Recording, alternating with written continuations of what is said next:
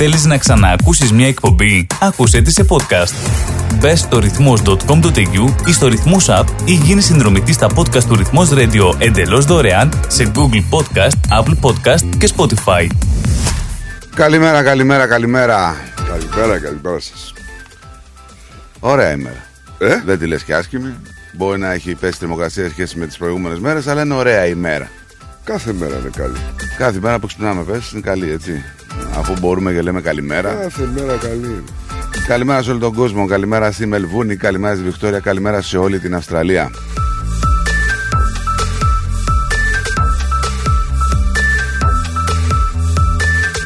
Άλλη μέρα λοιπόν εδώ συντονισμένη, άλλη μία μέρα μάλλον εδώ συντονισμένη στην αγαπημένη σας παρέα, στον ρυθμό, στον αγαπημένο σας ρυθμό λοιπόν, το ραδιόφωνο που ακούτε 7 ημέρες την εβδομάδα, 24 ώρες, το 24ωρο. Και Greek Breakfast Show με Σταυροδαλίδη και Νίκο Σαρή μέχρι τις 1 να θυμίσουμε έτσι περίπου πίσω τα μικρόφωνα. Και αφού λέγαμε και τον καιρό, 22 να σου πω θα έχει σήμερα θερμοκρασία. Εντάξει. Έτσι, με αραιές συννεφιές ε, και κάπως έτσι θα είναι το τοπίο και αύριο. Θα βρέξει το απόγευμα. Σήμερα, Ναι. όχι. Ωραία. Αύριο όμως θα βρέξει.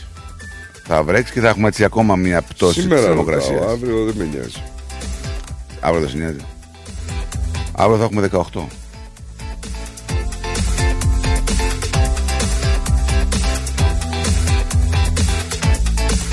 Καλημέρα σε όλους τους αγαπημένους, σε όλες τις πολιτείες. Να σου πω ότι θα βρέξει στην Αδελαίδα σήμερα. Οπότε, όπως λέτε και εσείς, θα έρθει σήμερα, αύριο και Εσείς εδώ. ποιοι είμαστε εμείς. ε; Η εξωγή, ξέρω. 21 βαθμούς η Αδελαίδα σήμερα με βροχούλες, 33 στο Brisbane με πολύ ήλιο. Η Καμπέρα θα έχει σύννεφα και αέρα στους 25 βαθμούς. Καλημέρα στο Darwin, καλημέρα στο Hobart, καλημέρα στο Perth που έχει 33 βαθμούς. Και Στο το Σίδνεϊ Sydney είπες τον καιρό. 34 βαθμούς σήμερα Sydney. Σιγά. Έχουν Δεν έχεις προειδοποιήσει. πέσει ποτέ μέσα με το Σίδνεϊ. Έλα μου που δεν έχω πέσει. Ε, α, ρώτα τον Παπατζή. Δεν έχω πέσει ποτέ μέσα. Θα τα λέει ο Παπατζής τώρα. Εχθές πάντως είχε 40 και. ε. Ναι, ναι, είχε πολύ. Έβλεπα φωτογραφίες. Είχε, είχε, είχε πολύ ζέστη.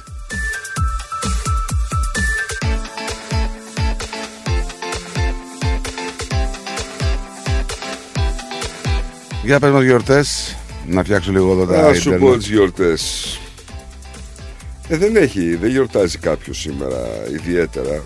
Τώρα είναι κάτι επισκόπων εκεί, Παύλου του Απλού, Αρκαδίου, Νέστορος. Τι εννοείς του απλού; Παύλος ο Απλός, έτσι λεγόταν. Παύλος ο απλός; Ναι. Οκ, ό,τι πεις. Πώς είναι Νίκος ο Complicated; Ναι, εντάξει, να σου πω ναι. Αγίων Ιερομαρτύρων Αγαθο, Αγαθοδώρου, Εθερίου, Βασιλέως Ελπιδίου, Ευγενίου, Εφρέμ και Καπίτονος. Καπίτονος. Καπίτονος. Ναι. Καπιτονέ που λέμε. Ναι.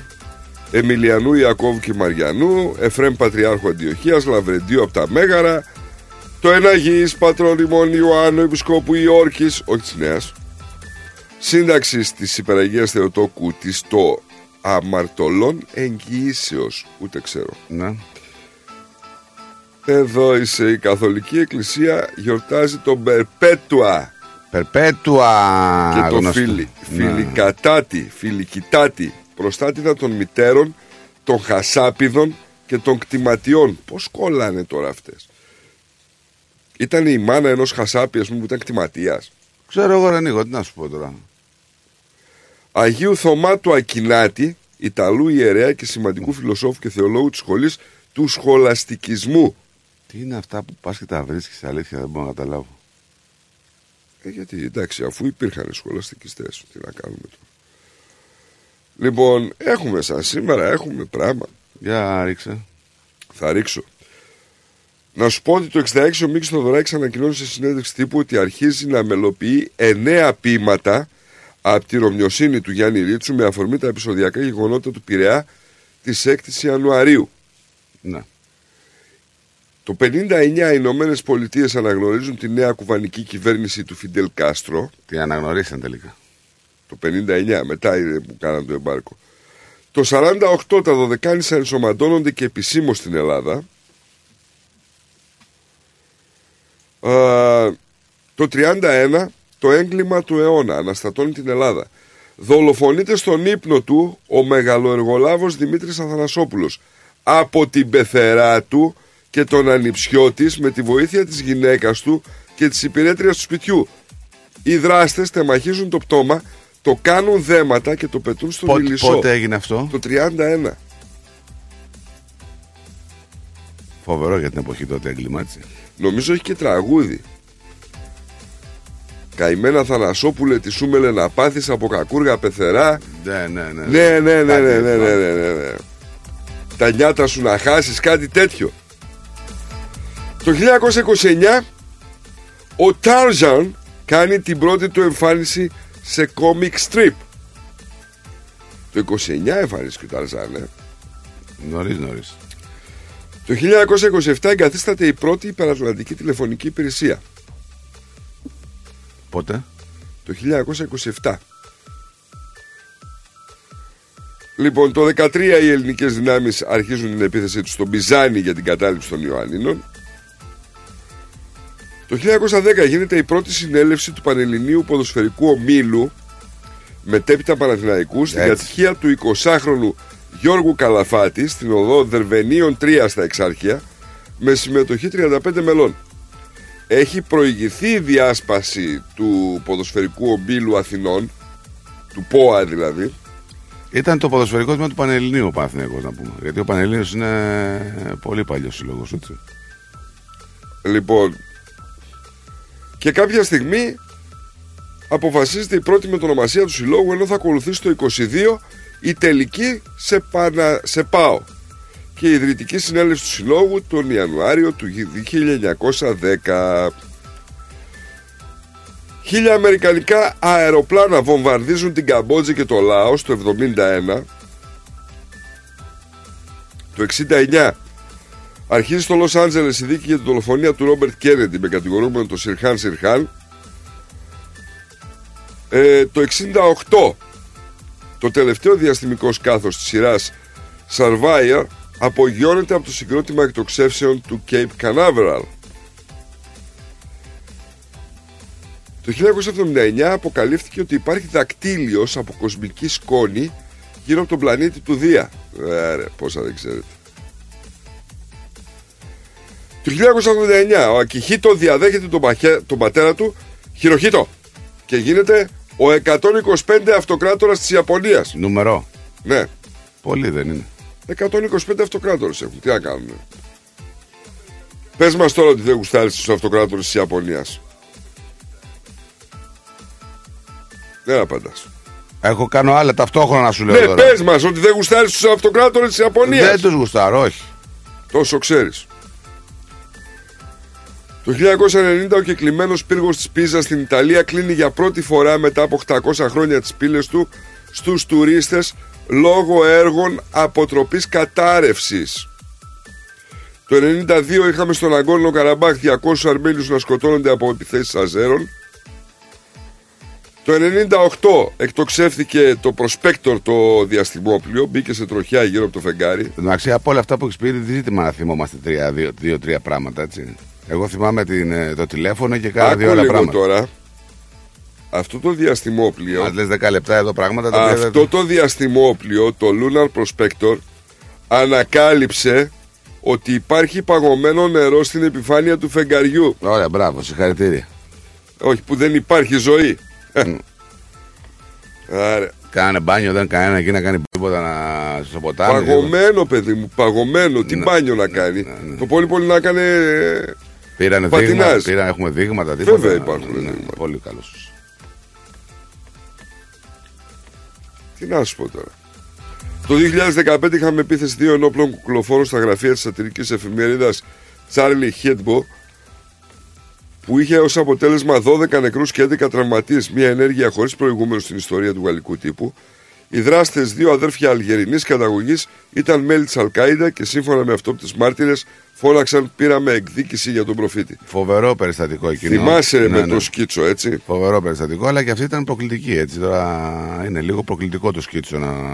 σε μια θρησκεία, δηλαδή έτσι όπω το είχαν κάνει. Σωστά. Εγώ δεν σου λέω φυσικά. Εμείς έτσι που σκορδεύουμε τον Ιησού δεν ξέρω γιατί δεν πάμε να πάρουμε λαρίκια. Ποιον Ιησού, τώρα εδώ διάβαζα ότι δόθηκε έγκριση στην Ελλάδα για την εκκλησία του Σατανά. Ναι, και εγώ το διάβασα. Όλα θα τα δούμε. Ένα-ένα Είμαστε έρχονται. φιλελεύθεροι εμείς. Ένα-ένα έρχονται. Όλα θα τα δούμε. Μην αγχώνεστε. Μην αγχώνεστε. Όλα θα γίνουν όπως πρέπει και όπως θέλουν οι άλλοι. Σαν, σαν σήμερα γεννήθηκε η Καρλώτα. Καρλώτα. Ήταν η πριγκίψα της Ουαλίας που ήταν ανιψιά του ξαδέρφου του Δούκα της Τρίπολης. Η Καρλώτα. Ναι, Α, Τι ήταν αυτή; πριγκίψα της Ουαλίας. Είναι όνομα για πριγκίπισσα τώρα αυτό που λέτε εσείς πριγκίπισσα. Αυτό μου θυμίζει είχαμε και εμείς μια Καρλώτα.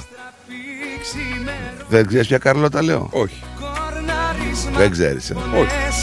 Στο ποτήριο καφές Λείπεις πιο πολύ από χθες Καλημέρα Θα είμαι δίπλα σου εκεί Όλη μέρα Δεν σε ξεχνάω μια στιγμή Ο Χρήστος Τιβαίος γεννήθηκε σαν σήμερα.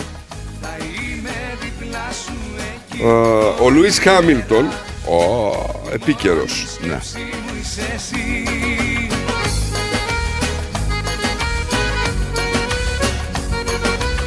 Ο Νικόλα Τέσλα πέθανε όμως σαν σήμερα.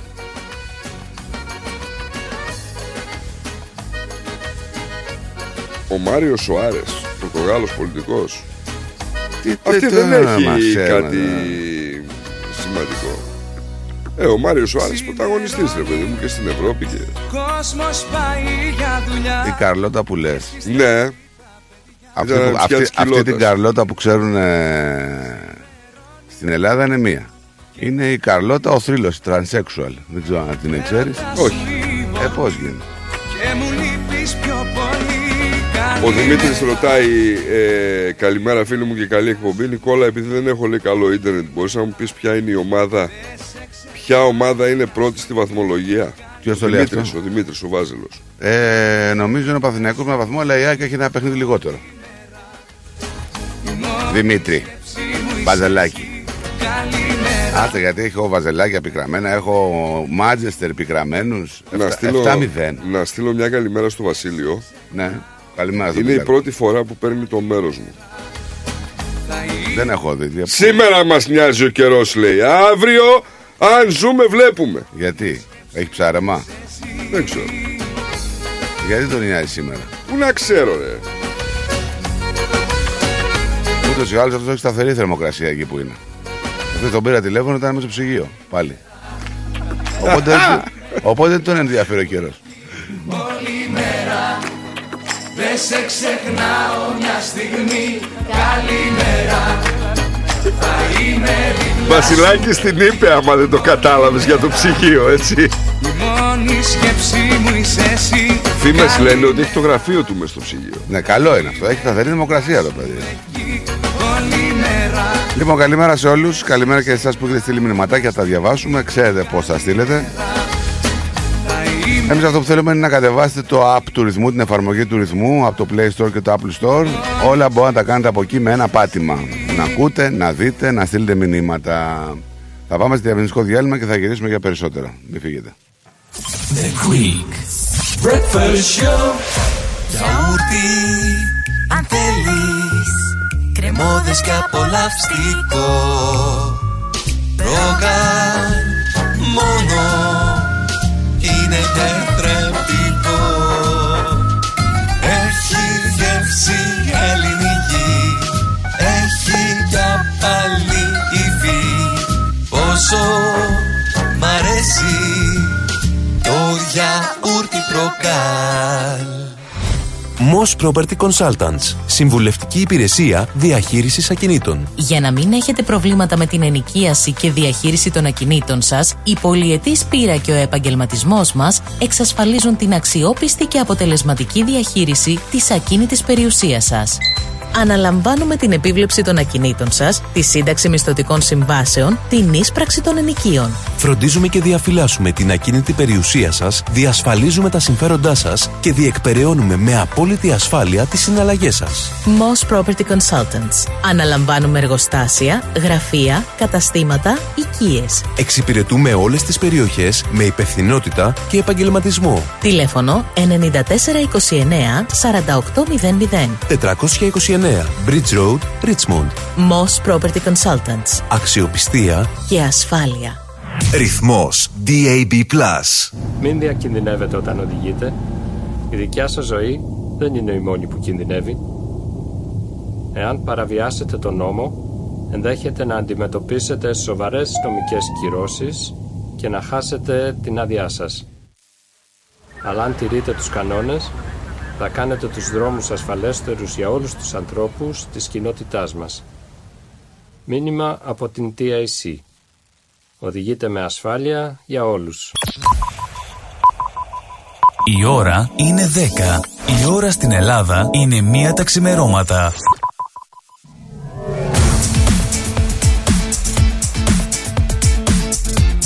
Στη Μελβούνι ακούς ρυθμό Για χαλάλη σου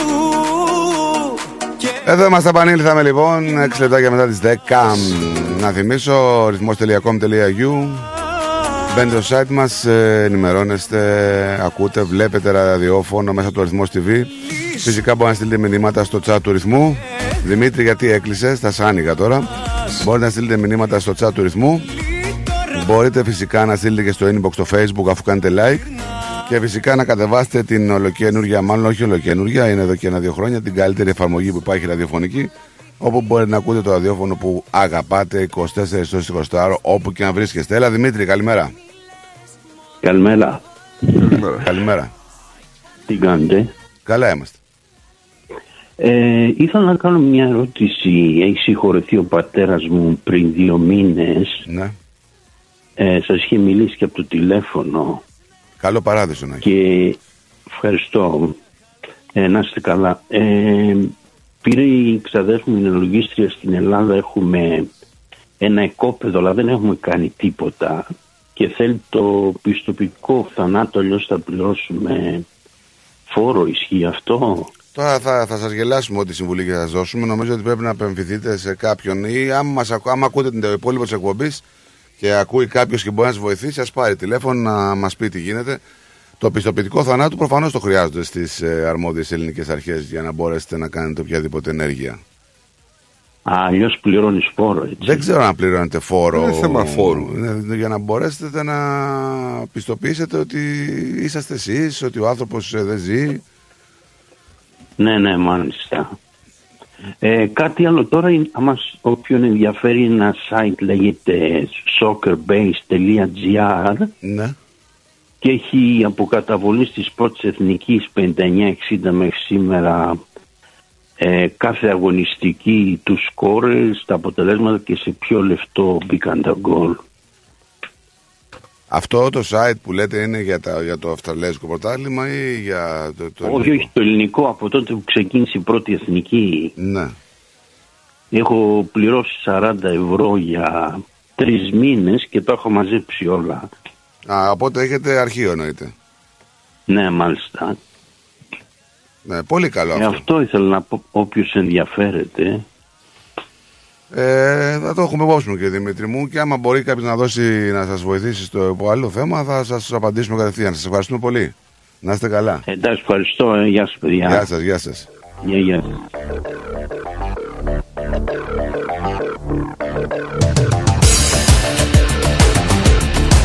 Όχι, άμα δώσει κανάλιση. Δεν είσαι απλά κάποια που τόσο τη ζήλεψα κι ήθελα τόσα πολλά Δεν είσαι απλά αυτή που χρόνια περί Καλημέρα στο μαράκι μας στο αεροδρόμιο, καλημέρα στο Λάζαρο, καλημέρα Λεβέντη, καλό πρόγραμμα, καλημέρα στον Αντώνη, καλημέρα στον Αλέκο από την Κεφαλονιά. παρέστηση Δεν Καλημέρα Αλέκο. Καλημέρα, καλημέρα. ξέρω καλά Είναι δική μου η ψευδέστηση Πώς θα σε κάνω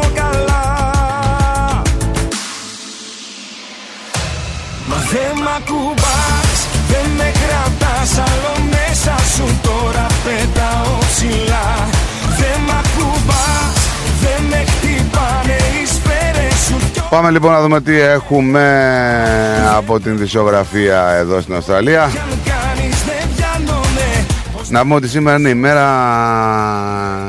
της αποθεματικής τράπεζας. Έτσι καθώς περιμένουμε ετοιμαζόμαστε για τη δέκατη παρακαλώ συνεχόμενη αύξηση των επιτοκίων. Για να δούμε.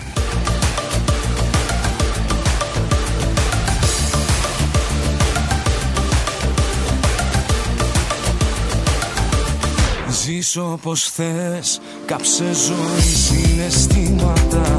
Μετρά μονάχα πληγές Ζήσω όπως θες Όμως μακριά από το δρόμο μου Τέλος οι νύχτες αυτές Που έμενα εδώ Και για τους δυο σε περίμενα. Μήπως και βρεις την καρδιά Να μ' αγαπάς Όσο κι εγώ σε αγάπησα. Κι ας το μετάνιωσα πια. Μα δεν μ' ακουμπάς, δεν με κρατάς άλλο. μέσα σου Τώρα πετάω ψηλά. Δεν μ' ακουμπάς, δεν με χτυπάνε οι σπέρες σου Κι όλα μου πάνε καλά. Δεν με πονάς, ό,τι κι αν κάνεις δεν πιάνομαι Πώς να γυρίσω ξανά;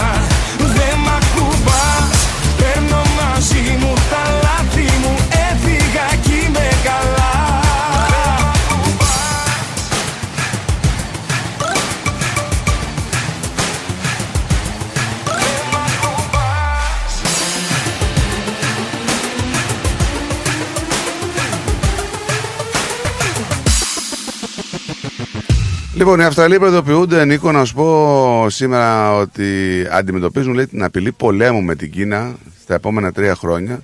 Αλλά η χώρα είναι απροετοίμαστη για οποιαδήποτε σύγκρουση με την αναρχόμενη έτσι, ασιατική υπερδύναμη.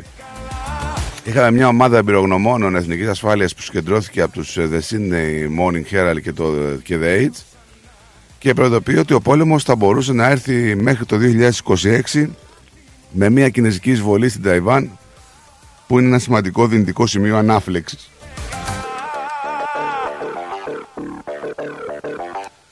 Φυσικά πιστεύουν λέει ότι η συμβουλή της Ομοσπονδιακής Κυβέρνησης ε, ότι η Αυστραλία έχει λιγότερο από 10 χρόνια ε, προειδοποίησεις για σύγκρουση χρειάζεται αναθεώρηση. Είναι ψυχές Έτσι λένε δηλαδή. στο χρόνο που Κοίταξε ότι θα ξεσπάσει εκεί στην Ταϊβάν, θα ξεσπάσει. Αυτό είναι το μόνο σίγουρο.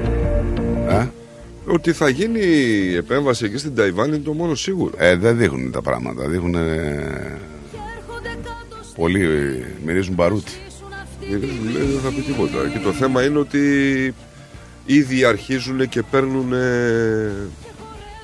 πλευρά πολλοί κόσμος. Και τα σώματα τους που φωνάζουν με χέρια ανοιχτά Είμαστε άγνωστοι μέσα στην πόλη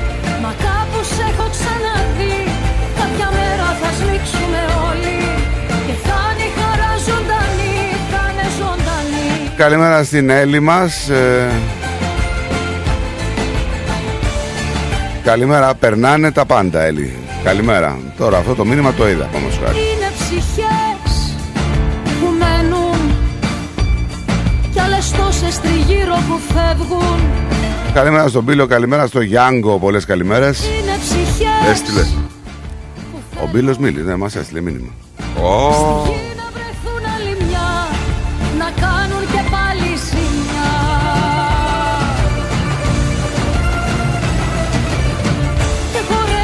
Καλημέρα στον Δημήτρη τον Βάζελο είπαμε Καλημέρα στον Γιώργο τον Παντελιάδη Λέει καλημέρα boys Ο Βανζέπλο Καμά λέει εγώ Καρλώτα λέει ξέρω αυτή Ναι, ναι, ναι, μόνο ναι, ναι. που Αυτή, έλεγε. αυτή, ναι, ρε, Ε, αυτή. ναι, δεν θα το διαβάσω Όχι, αλλά αυτή είναι η Καρλώτα. Που ξέρουμε όλοι. Ποια, ποια Δανία και πριγκίπισσα τώρα. Τι είναι, Καρλώτα, μία είναι, σε έχει Από μείνει. εκεί πήρε το όνομά της ρε, εσύ. η Αυτή είναι πριγκίπισσα. σύγχρονη Η πριγκίπισσα. ε, π- Γίνεται να το πήρε Ε, η δεν πριγκίψα ξέρω, ρε φίλε. Η Καρλώτα αυτή ξέρουμε. Δεν ξέρουμε καμία Δανία. είναι Συγγνώμη η πριγκίψα γεννήθηκε το 1700 Γιατί η Καρλώτα αυτή που λέμε εμείς δεν ήταν πριγκίπισσα; Ναι πριγκίψα Ήταν αλλά η δεν γεννήθηκε το πριγκίψα των, ε, 1700 Ποιος τραβεστή. πήρε από πού; Θρύλος. Legend στην Ελλάδα. η Άρα Καρλώτα. το όνομα έχει κάνει καριέρα. Το όνομα Άρα δεν είσαι σωστός. Το όνομα έχει κάνει που λες καριέρα. να πούμε με αυτό το όνομα όχι, είναι. όχι. Εγώ από την αρχή που είπες για την πριγκίπισσα, σου είπα δεν είναι όνομα πριγκίπισσα αυτό.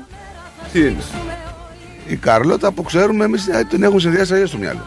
Είναι η πριγκίψα της καρδιάς μας. Έτσι. Καλημέρα στο Μαράκι, στο Χριστάρα και στο Καλημέρα. Γιωργάρα. Καλημέρα, καλημέρα. Φωνάζουν με χέρια ανοιχτά Είμαστε άγνωστοι μέσα στην πόλη Λοιπόν, έχουμε περιοχές της Ανατολικής Αυστραλίας συμπεριλαμβανομένου και του Σίδνεϊ που κατέγραψαν εχθές τη θερμότερη ημέρα για τη χρονική περίοδο μεγαλύτερη της διετίας. Με τις θερμοκρασίες να ξεπερνούν τους 40 βαθμούς. Και φυσικά, όπως καταλαβαίνεις, αυξάνονται πολύ οι κίνδυνοι πυρκαγιών Ναι, ναι, ναι, το βλέπα. σε το δασικές βλέπα. εκτάσεις. Να πούμε ότι οι πυροσβέστες παλεύουν με ήδη με 40 πυρκαγιές σε όλη τη Νέα Νότιο Ουαλία, όπου και διανεμένει το 1 τρίτο των Αυστραλών με την προσπάθεια κατάρτισης να γίνεται τόσο με πήγια μέσα όσο και με αεροσκάφη.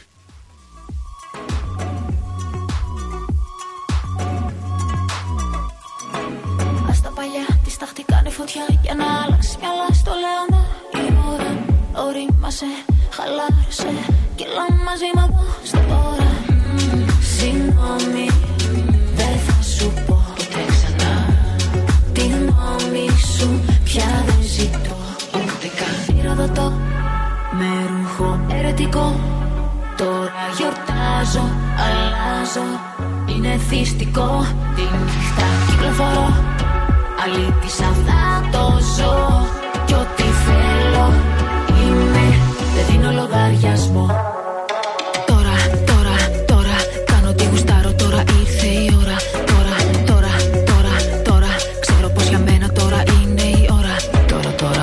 Καλημέρα φίλοι. Του ρυθμόνε. Ένα θα σας πω. Υπάρχουν. και μου λέει προχώρα Τώρα, τώρα αναστολές που τις αφήνω στο χθες Και μόνο υπερβολές δηλώνω Τι λέει αυτό; συνέπειες Ε, ε, πάστε, έχετε τι θα, όταν γίνεται καλά να μας κεράσετε, έτσι. Συγγνώμη, δεν θα σου πω ποτέ ξανά Τι Αυτός που είπε υπάρχω ένα πράγμα έχω να του πω. Το ψάχνουν Με ρούχο ερετικό με ρομπίτσα που κουμπώνει από πίσω. Αλλάζω, είναι θυστικό Τη νύχτα κυκλοφορώ Λοιπόν, πάμε και στο zoom. Ε, πρωτού πας στο zoom να σου πω λίγο κάτι. Ε, αυτό που ήταν ανησυχητικό, η προειδοποίηση δηλαδή ότι η Αυστραλία θα μπορούσε να βρεθεί σε πόλεμο με την Κίνα εντός τριών ετών, απορρίπτεται από την κυβέρνηση ως κάποιος δραματικός τίτλος. Τώρα, ε, εγώ σου λέω ότι βγάζουν. Ναι, ναι, οι- ναι, ναι, ναι, έχω γιατί βγήκε στο, δημοσιογράφοι. πρωινό, βγήκε στο πρωινό στην τηλεόραση τώρα ο, ο, ο υπουργός και λέει ας πούμε ότι είναι αυτός ο, οι εμπειρογνώμονες της εθνικής ασφάλειας λέγαν τον ανησυχητικό ισχυρισμό σε μια έκθεση που στην ουσία παρήγγειλαν οι Nine Newspapers. Προειδοποίησε το πανέλ ότι η Αυστραλία δεν ήταν προετοιμασμένη για μια σύγκρουση του εγγύς μέλλον, αλλά ο Υπουργός Κυβερνητικών Υπηρεσιών Bill Shorten απέρριψε την έκθεση αυτή σαν μια καυτή, πυρετόδη συζήτηση και δεν πρόκειται λέει να αρχίσω να κάνω εικασίες οποιασδήποτε γιατί πρόκειται μόνο για εικασίες ή να φουντώνω οποιαδήποτε συζήτηση για τον πόλεμο το πρωί σε ένα πρωινό πρόγραμμα. Είναι σημαντικό να σταθεροποιούμε τις σχέσεις μας με την Κίνα λέει και όχι να μιλάμε για πολέμους ή οτιδήποτε άλλο. Έτσι πρέπει να, να κάνουμε. Έτσι λέει. Δεν το λέω εγώ. Ε, τώρα, ε, ο Άλαν Φίγκελ του Ινστιτούτου Στρατηγικής Πολιτικής Αυστραλίας, Πίτερ Τζέγκες, προειδοποίησε ότι η Αυστραλία ως έθνος εφησυχάζει για την απειλή σύγκρουση στην περιοχή. Η επίσημη καθοδήγηση από το Υπουργείο Άμυνας είναι ότι η Αυστραλία θα έχει λιγότερο από μια δεκαετία για να προετοιμαστεί για ένα ενδεχόμενο ξεσπάσμα του πολέμου. Και φυσικά μια εισβολή στην Ταϊβάν, όπως είπαν οι ειδικοί, θα ήταν ένα πιθανό σημείο ανάφλεξης σε όλη την περιοχή. Οπότε δηλαδή Τώρα αυτό απορρίπτουν που έγινε- ουσιαστικά τι, ε, να- εμείς να ηρεμήσουμε δηλαδή με αυτό που λέει τώρα. Να μην. ε, Είναι ενδεχόμενα, λέει. Αυτά λέει είναι ενδεχόμενα. Δεν μπορούμε να βγαίνουμε, λέει, και να λέμε τα ενδεχόμενα να τα λέμε σαν ειδήσεις. Ότι θα γίνει μέχρι το 2025 δηλαδή Ναι, πόλεμος. αυτό λέει, δεν μπορούμε να το λέμε σαν φοβάται και ο ειδήσεις. κόσμος, αυτό είναι αλήθεια. Ε, εδώ λέει είμαστε. Γιατί έχει μεγάλο άρθρο από κάτω. Τα σχόλια λέει έγιναν αναφότου ο πρώην Πρωθυπουργός Σκοτ Μόρισον έκρουσε τον κόδωνα του κινδύνου για την ικανότητα της Αυστραλίας και των συμμάχων της να αντισταθούν στην Κίνα. Το ερώτημα είναι, λέει, ποιες, αν υπάρχουν χώρες στην περιοχή από μόνες τους που θα μπορούσαν να αντισταθούν σε μια χώρα με αυτή τη στρατιωτική ισχύ. Δεν υπάρχει χώρα, λέει. Να αντισταθεί στην Όλοι Κίνα. βασίζονται στις συμμαχίες. Στην Κίνα δεν μπορεί να πάει κανείς Να αντισταθεί. φάτσα κάρτα. Να αντισταθεί, ναι. Ε, ναι, πώς θα γίνει. Από μόνη της καμία χώρα δεν μπορεί να αντισταθεί. Δεν υπάρχει χώρα, θα έλεγα σχεδόν σε ολόκληρη τη γη, που θα μπορούσε να πει ότι θα μπορούσε να καταφέρει κάτι εκτός από συμμαχίες με τις Ηνωμένες Πολιτείες.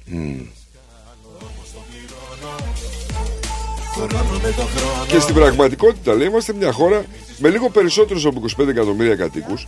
Ο αμυντικός προϋπολογισμός τους είναι πολλαπλάσιος, πολλαπλάσιος, πολλαπλάσιος. Το τονίζω λέει τρεις φορές από αυτόν της Αυστραλίας. Δηλαδή πρέπει να το καταλάβουμε ρε παιδιά εντάξει. Γι' αυτό προτιμούν την πολιτική του διαλόγου φυσικά έτσι και της της διπλωματικής οδού παρά να πάνε οπουδήποτε. Αλλά αν γίνει κάτι εκεί στην Ταϊβάν φυσικά θα πρέπει να πάρουν θέση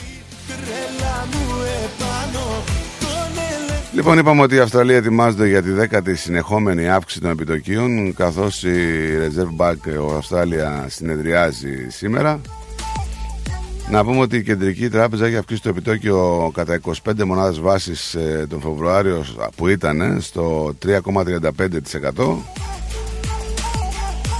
Αλλά εκείνη την εποχή ο Φίλιπ Λόου προέβλεπε ότι θα ήταν απαραίτητες περισσότερες αυξήσει επιτοκίων για να επανέλθει ο πληθωρισμός στον στόχο που πρέπει. Να πούμε ότι ο πληθωρισμός έχει αυξηθεί στο 7,4% τους ε, τελευταίους 12 μήνες. Και το Διοικητικό Συμβούλιο λέει ότι θα χρειαστούν περισσότερες αυξήσεις στα επιτόκια τους επόμενους μήνες για να διασφαλιστεί ότι ο πληθωρισμός θα επιστρέψει στην κατάσταση που πρέπει να είναι. Δεν ξέρω, διάβαζα και προηγουμένως ε, το σχετικό ρεπορτάζ ε, από τους ειδικού να κρούν τον κόνδωνα και να λένε ότι μην αυξάνετε άλλο τα επιτόκια ρε παιδιά γιατί εδώ πέρα έχουμε κόστος ζωής λέει. Οι άνθρωποι τα τελευταία τριμηνιαία στοιχεία της Αυστραλίας έδειξαν ότι το 46% έχουν αναφέρει αυξημένο επίπεδο αγωνίας από τις πιέσεις του κόστου ζωής. Αυτό βέβαια είναι μια αύξηση του 5% σε σχέση με το τρίμηνο από το Δεκέμβριο. Κοιτάξτε, και όσοι έχουν ε, δανεισμούς και υπερδανισμούς ε, βλέπουν ότι τους τόκους που πληρώνουν να έχουν ανέβει κατακόρυφα. Είναι Ε, πολύ βέβαια, μεγάλα. και σου είπα, δεν είναι, Μεγάλες οι μόνο, διαφορές. δεν είναι μόνο τα στεγαστικά. έτσι. Όχι, όχι, όχι. Εγώ μιλάω για, και για τα επιχειρηματικά δάνεια. όχι, όχι. Και απλά δάνεια αυτοκινήτων. Ναι, σου δεν λέω. είναι. Λοιπόν, τα επίπεδα αγωνίας είναι τόσο υψηλά που οι ειδικοί προβλέπουν ότι τα ποσοστά αυτοκτονιών θα μπορούσαν να αυξηθούν τους επόμενους 12 μήνες λόγω του κόστους ζωής και του προσωπικού χρέους, της έλλειψης πρόσβασης σε στέγαση και οικονομικής προσιτότητας και της ανεργίας και της ασφάλισης εργασίας. Τον περασμένο χρόνο η Νέα Νότια Ουαλία σημείωσε αύξηση 5% σε αυτοκτονίες, ενώ στη Βικτόρια υπήρξε αύξηση 9%. Είναι ενισχυτικό πολύ, έτσι. Ε, δεν είναι. Ε, οι ανησυχίες ότι θα μείνουν άνεργοι κάποιοι έχουν αυξηθεί από 16% σε 21%. Δυσκολάκι. Εντάξει, απλά οι επιστήμονες κρούν το κόνδωνα στους ε, ειδικούς, βέβαια αυτοί που κανονίζουν τα νούμερα, ε, τώρα θα έλεγα τη λαϊκή έκφραση, δεν τους ενδιαφέρει πολύ πολύ αυτό. Αυτοί που φτιάχνουν και μαγειρεύουν τα νούμερα τα Ε, οικονομικά, ναι. λες. Ναι, σίγουρα. Εντάξει. Και μια που μιλάμε για νούμερα οικονομικά, ε, να πούμε ότι υπάρχει κάτι το οποίο ίσως να μην ξέρουν πολλοί, χιλιάδες Αυστραλοί, ε, και μπορούν να διεκδικήσουν πάρα πολλά χρήματα που δεν ήξεραν ότι τους τα χρωστάγανε. Έχει να κάνει με τις ασφάλειες στα δάνεια. Κάποιες ασφάλειες που βάζουν ε, οι διάβασα τράπεζες. λίγο. Ε, είναι κάποιες ε, ασφάλειες που μπαίνουν σαν δικλείδες και καλά άμα πάθεις κάτι, οτιδήποτε για το στεγαστικό, από ό,τι θυμάμαι δηλαδή. Οι οποίες κάποιες από αυτές είναι άχρηστες. Ναι. τα Έχουν χρήματα δικαίωμα. που διεκδικούν είναι από 1000 μέχρι 250.000 ευρώ. Ναι, Ε, έχουν δολάρια. δικαίωμα κάποιοι λοιπόν να διεκδικήσουν αρκετά χρήματα και δεν είναι λίγα. Είναι χρήματα τα οποία είναι από 1.000 έως 250.000 ευρώ παρακαλώ. Και να σας πω ότι έχουν ήδη διαταχθεί να διαθέσουν 10 δισεκατομμύρια δολάρια οι τράπεζες για επιστροφή χρημάτων σε άτομα που αγόρασαν κάποια ανεπιθύμητη ασφάλιση αλλά οι πελάτες δεν ενημερώνονταν για τις επιστροφές χρημάτων που οφείλονται και πρέπει να κυνηγήσουν οι ίδιοι τα κεφάλαια. Οπότε για ψάχτε το λίγο. Για ψάχτε το λίγο. The Greek Breakfast Show. Ψάχτε το λίγο γιατί υπάρχει θεματάκι δεν μπορείτε να πάρετε χρηματάκια πίσω.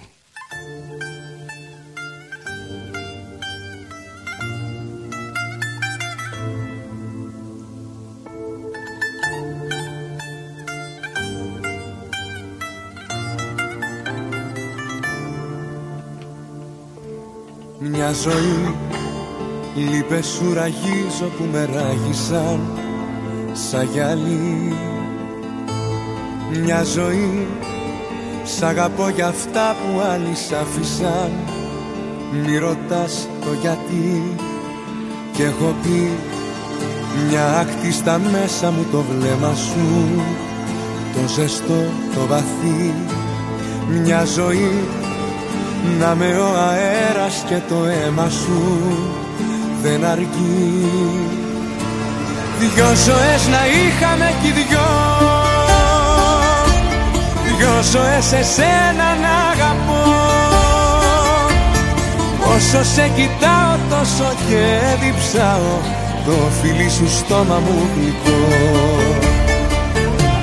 Δυο ζωές να ζούσαμε εδώ. Να ξυπνάμε σ' ίδιο ουρανό. Να σου λέω μείνε οι ζωές μας είναι Μια σταγόνα στον ωκεανό.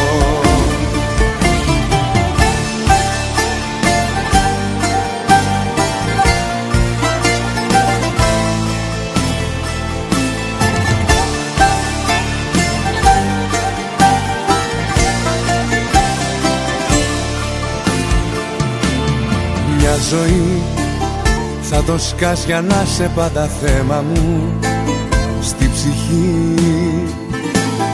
Θα γυρνάς Ρίγοστα το διάπερνα το δέρμα μου. Των χεριών η αφή. Μια ζωή τα κρυφά και τα άλλα που δεν λέγονται. Η σιωπή θα τα πει. Δυο κορμιά θα είμαστε που αγκαλιά θα καίγονται. Μα γι' αυτό δεν αρκεί μια ζωή. Δυο ζωές να είχαμε κι δυο. Δυο ζωές εσένα να αγαπώ.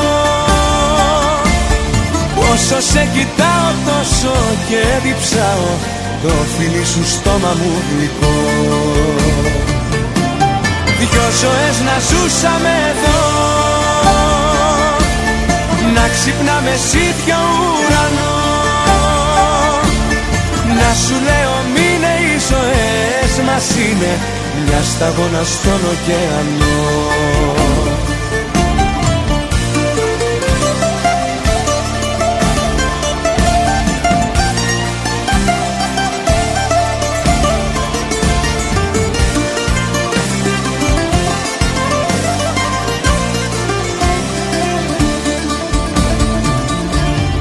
Δυο ζωές να είχαμε κι δυο. Δυο ζωές εσένα να αγαπώ. Όσο σε κοιτάω τόσο και διψάω. Το φιλί σου στόμα μου γλυκό Δυο ζωές να ζούσαμε εδώ. Να ξυπνάμε σ' ίδιο ουρανό μας είναι Μια σταγόνα στον ωκεανό Λοιπόν, έχουμε μια νέα ειδοποίηση να έχει εκδοθεί για τους Αυστραλούς που κινδυνεύουν να εξαπατηθούν από έτσι απάτες, περίπλοκες απάτες. Η Scam Watch λοιπόν υπενθυμίζει στους ανθρώπους να είναι ιδιαίτερα προσεκτικοί όταν ανοίγουν μηνύματα κειμένου που φαίνονται ότι είναι νόμιμα, αλλά στην πραγματικότητα είναι κρύβονται χάκερα από πίσω, είναι μεταμφιεσμένοι δηλαδή οι τύποι. Οι απαταιώνες μπορούν να πλαστογραφήσουν τα αναγνωριστικά λέει, αποστολέα επιχειρήσεων ή κοινών επαφών όπως η μαμά ή ο μπαμπάς για να κάνουν ένα κείμενο να φαίνεται ότι προέρχεται από γνήσια πηγή. Δηλαδή δεν κατάλαβα. Έχετε το μήνυμα και λέει, ξέρω εγώ, Νίκος Σαρής στο τηλέφωνο.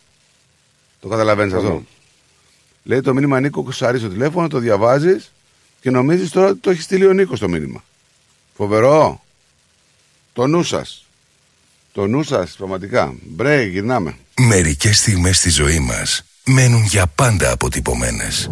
Όπως η στιγμή που βρέθηκε σε μια γραφική ταβερνούλα μπροστά σε γαλαζοπράσινα νερά, στο λιμένι, στο γήθιο. Η στιγμή που ήπιες το βραδινό σου ποτό μπροστά στην ατελείωτη παραλία της Καλαμάτας.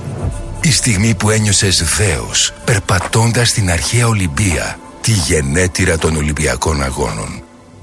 Μια μοναδική ταξιδιωτική εμπειρία στο μυθικό νότο της Ελλάδας σε περιμένει. Κλείστε τώρα τη θέση σας για 21 ημέρες περιήγησης σε μοναδικούς προορισμούς, μαγευτικές παραλίες και αξιοθέατα της Πελοποννήσου. Σε υπερπολιτελή ξενοδοχεία με διατροφή όλα σε ένα μοναδικό πακέτο. Επισκεφτείτε το φύλλο pavlaxenia.com.au για να μάθετε περισσότερες πληροφορίες ή καλέστε στο 0411 729 404. Αναφέρετε το ρυθμός Radio και κερδίστε έκπτωση. Η προσφορά ισχύει μέχρι 25 Μαρτίου 2023. Φίλο pavlaxenia.com.au Ταξιδεύουμε την Ελλάδα. Δημιουργούμε συναρπαστικές στιγμές. Ρε φίλε, τι τυρί είναι αυτό που ψήνεις και μας έχει σπάσει τη μύτη; Είναι το ταλαγάνι Ήπειρος, το ελληνικό παραδοσιακό τυρί χάρας από 100% εγωπρόβιο γάλα και φρέσκο δυόσμο. Δοκίμασε. Πόρε φίλε, απίστευτο. Πλούσια γεύση, μαστιχωτό, πεντανόστιμο, είναι το κάτι άλλο. Δεν το συζητώ και μπορεί να το ψήσεις στη σχάρα, στο τηγάνι, στην τοσχέρα ή ακόμα και να το τρίψεις στα μακαρόνια. Τέλεια. Ταλαγάνι Ήπειρος. Ζητήστε το στα τέλη της γειτονιάς σας. Δοκιμάστε το τώρα. Eperos Talagani is a traditional Greek cheese that can be served in a variety of ways. Made from sheep and goat's milk with a hint of fresh mint, Talagani retains its full flavour and rich aromas, however you choose to enjoy it, be it pan fried, grilled, or grated over your favourite pasta dish. Find Eperos Talagani in your local deli today. Η φροντίδα των ανθρώπων σας είναι σημαντική για εσάς. Για εμάς, η φροντίδα των ανθρώπων σας είναι προτεραιότητα. Grace of Mary and St. Andrews Aged Care. Όλοι οι χώροι μας συνθέτουν ένα εξαιρετικά ευχάριστο περιβάλλον, κατάλληλα διαμορφωμένο, ώστε οι αγαπημένοι σας να αισθάνονται σαν στο σπίτι τους. Το έμπειρο προσωπικό μας ασχολείται καθημερινά και υπεύθυνα με την καθημερινή φροντίδα των ενίκων σε ατομικές ανάγκες, ιατρική περίθαλψη, όσο και την φροντίδα των προσωπικών τους χώρων. Φροντίζουμε να γινόμαστε καλύτεροι μέσα από την καθημερινή μας επαφή με τους αγαπημένους σας, μέσα σε ένα ζεστό και οικογενειακό περιβάλλον, διατηρώντας παράλληλα την ελληνική κουλτούρα και παράδοση. Grace of Mary and St. Andrews Aged Care. Για περισσότερες πληροφορίες επισκεφτείτε το northerncypriotagedcare.com.au ή καλέστε μας στο 9408 8169. Founded by the community of Cypriots of the northern suburbs of Melbourne. Περισσότερο ελληνικό πρωινό σοου έρχεται αμέσως τώρα. The Greek Breakfast Show με Στράτο και Νικό.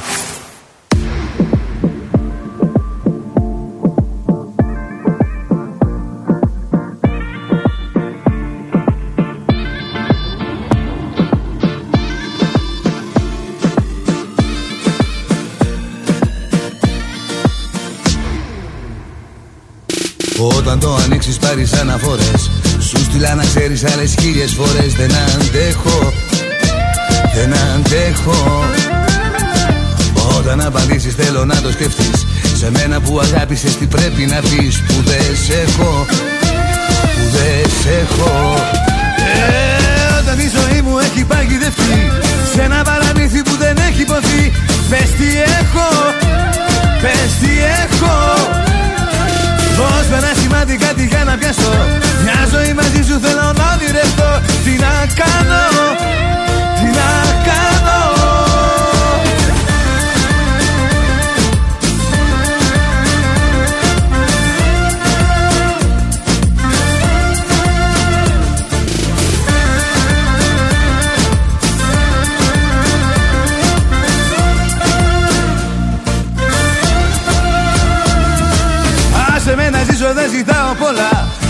Δίπλα σου να είμαι και να νιώθω καλά. Τι ζητάω, τι ζητάω. Μια στιγμή στο χρόνο ένα γίνε το φως. Στο έχω ξαναπεί εγώ κανείς κανένας Πως δεν είναι, πως δεν είναι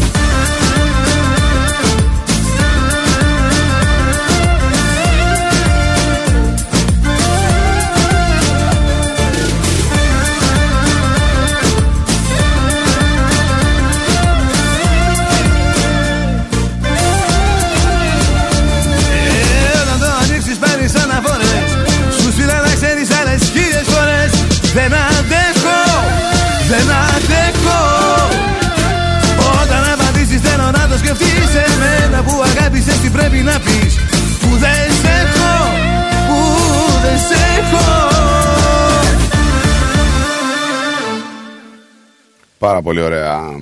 Πού πάμε; Λοιπόν, να σε πάω κάτι που διαβάζω για μια Αυστραλή μητέρα, η οποία ήταν διακοπές στη Μάλτα. Ναι. Ε, γενικά, οι διακοπές της μετατραπήκαν σε εφιάλτη όταν ε, το αγοράκι της 10 μηνών ε, εισήχθη στο νοσοκομείο της Μάλτας. Ε, τότε ήταν μόλις 7 μηνών με βροχιολίτιδα. Οι γιατροί της είπαν ότι πέρασανε μια, έναν ορό στο χέρι του, στο πόδι του, δεν ξέρω ακριβώς πού, με αποτέλεσμα μια αρτηρία να καταστραφεί. Από τον ορό που από βάλαν την στο παιδί; εισαγωγή, ναι. Ε, η αρτηρία καταστράφηκε περιορίζοντας τη ροή του αίματος και οδηγώντας Ναι. γρήγορα σε εκτεταμένη βλάβη των μειών και των ιστών.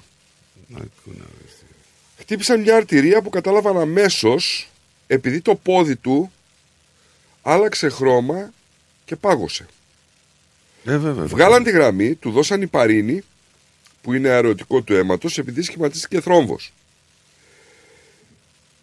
Το παιδί παρέμεινε στο νοσοκομείο για αρκετές ακόμη μέρες, καθώς η κατάστασή του συνέχισε να επιδεινώνεται. Την τέταρτη μέρα μου είπαν ότι δεν έχουν αγκαιοχειρούργο για το παιδί και ότι θα έπρεπε να πάει στο Ηνωμένο Βασίλειο για να εξεταστεί και να το Δεν είμαστε αποκαταστήσουν. Αν μου λέγανε από την αρχή ότι χρειαζόταν χειρουργική επέμβαση και δεν είχαν χειρουργό, θα είχα αγωνιστεί ακόμη πιο σκληρά. Την επόμενη μέρα η οικογένεια μεταφέρθηκε εκτός χώρας με ασθενοφόρο για επίγουσα χειρουργική επέμβαση. Μέσα σε λίγες ώρες το παιδί υποβλήθηκε σε χειρουργική επέμβαση στο νοσοκομείο Great Ormond Street στο Λονδίνο για να αποκαταστήσει τη ροή του αίματος.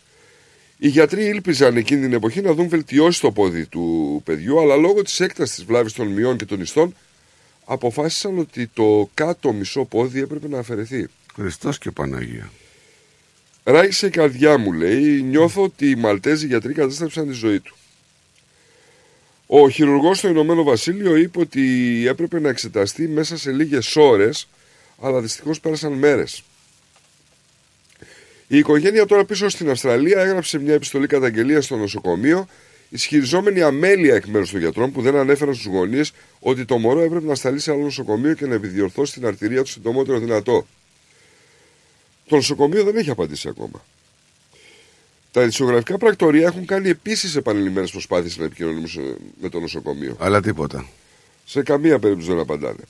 Ένας διαδικτυακός έρανος συγκέντρωσε περισσότερα από, 900.000 από 90.000 δολάρια για να βοηθήσει την οικογένεια για την ανάρρωση του παιδιού και χρεια- χρησιμοποιήθηκε για να πληρώσει το κόστος διαμονής και του ταξιδιού της οικογένειας πίσω στην Αυστραλία, καθώς και την υποθήκη που είχαν οι άνθρωποι, έτσι, γιατί είχαν και δάνειο για το σπίτι τους.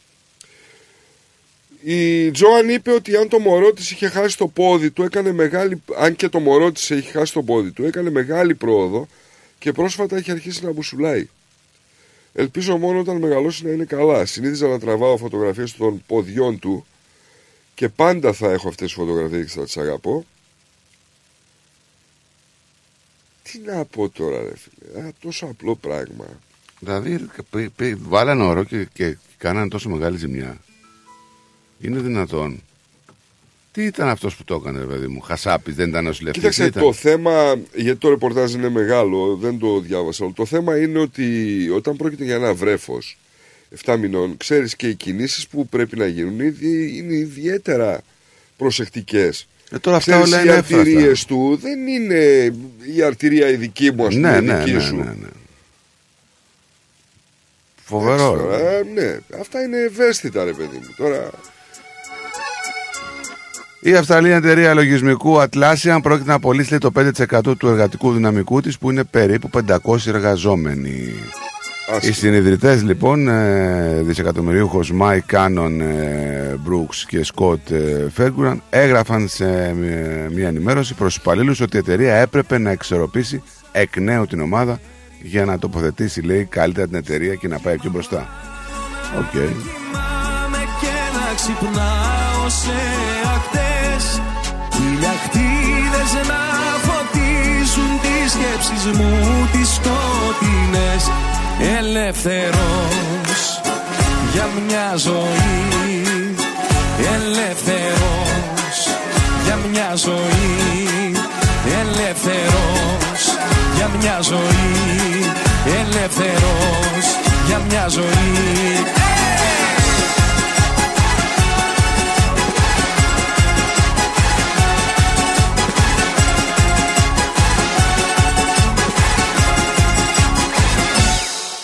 Τι κι αν φεύγω μακριά σου Τι κι αν πέφτεις χαμηλά Βάφουν τη γη τα δάκρυα σου Που είναι γαλάζια και λευκά. Τι κι αν είμαι μακριά σου Εγώ σε αισθάνομαι εδώ. Γαλάζια είναι τα αισθήματα σου Και το μέλλον σου λευκό Ελεύθερος για μια ζωή. Ελεύθερος για μια ζωή. Ελεύθερος για μια ζωή. Ελεύθερος για μια ζωή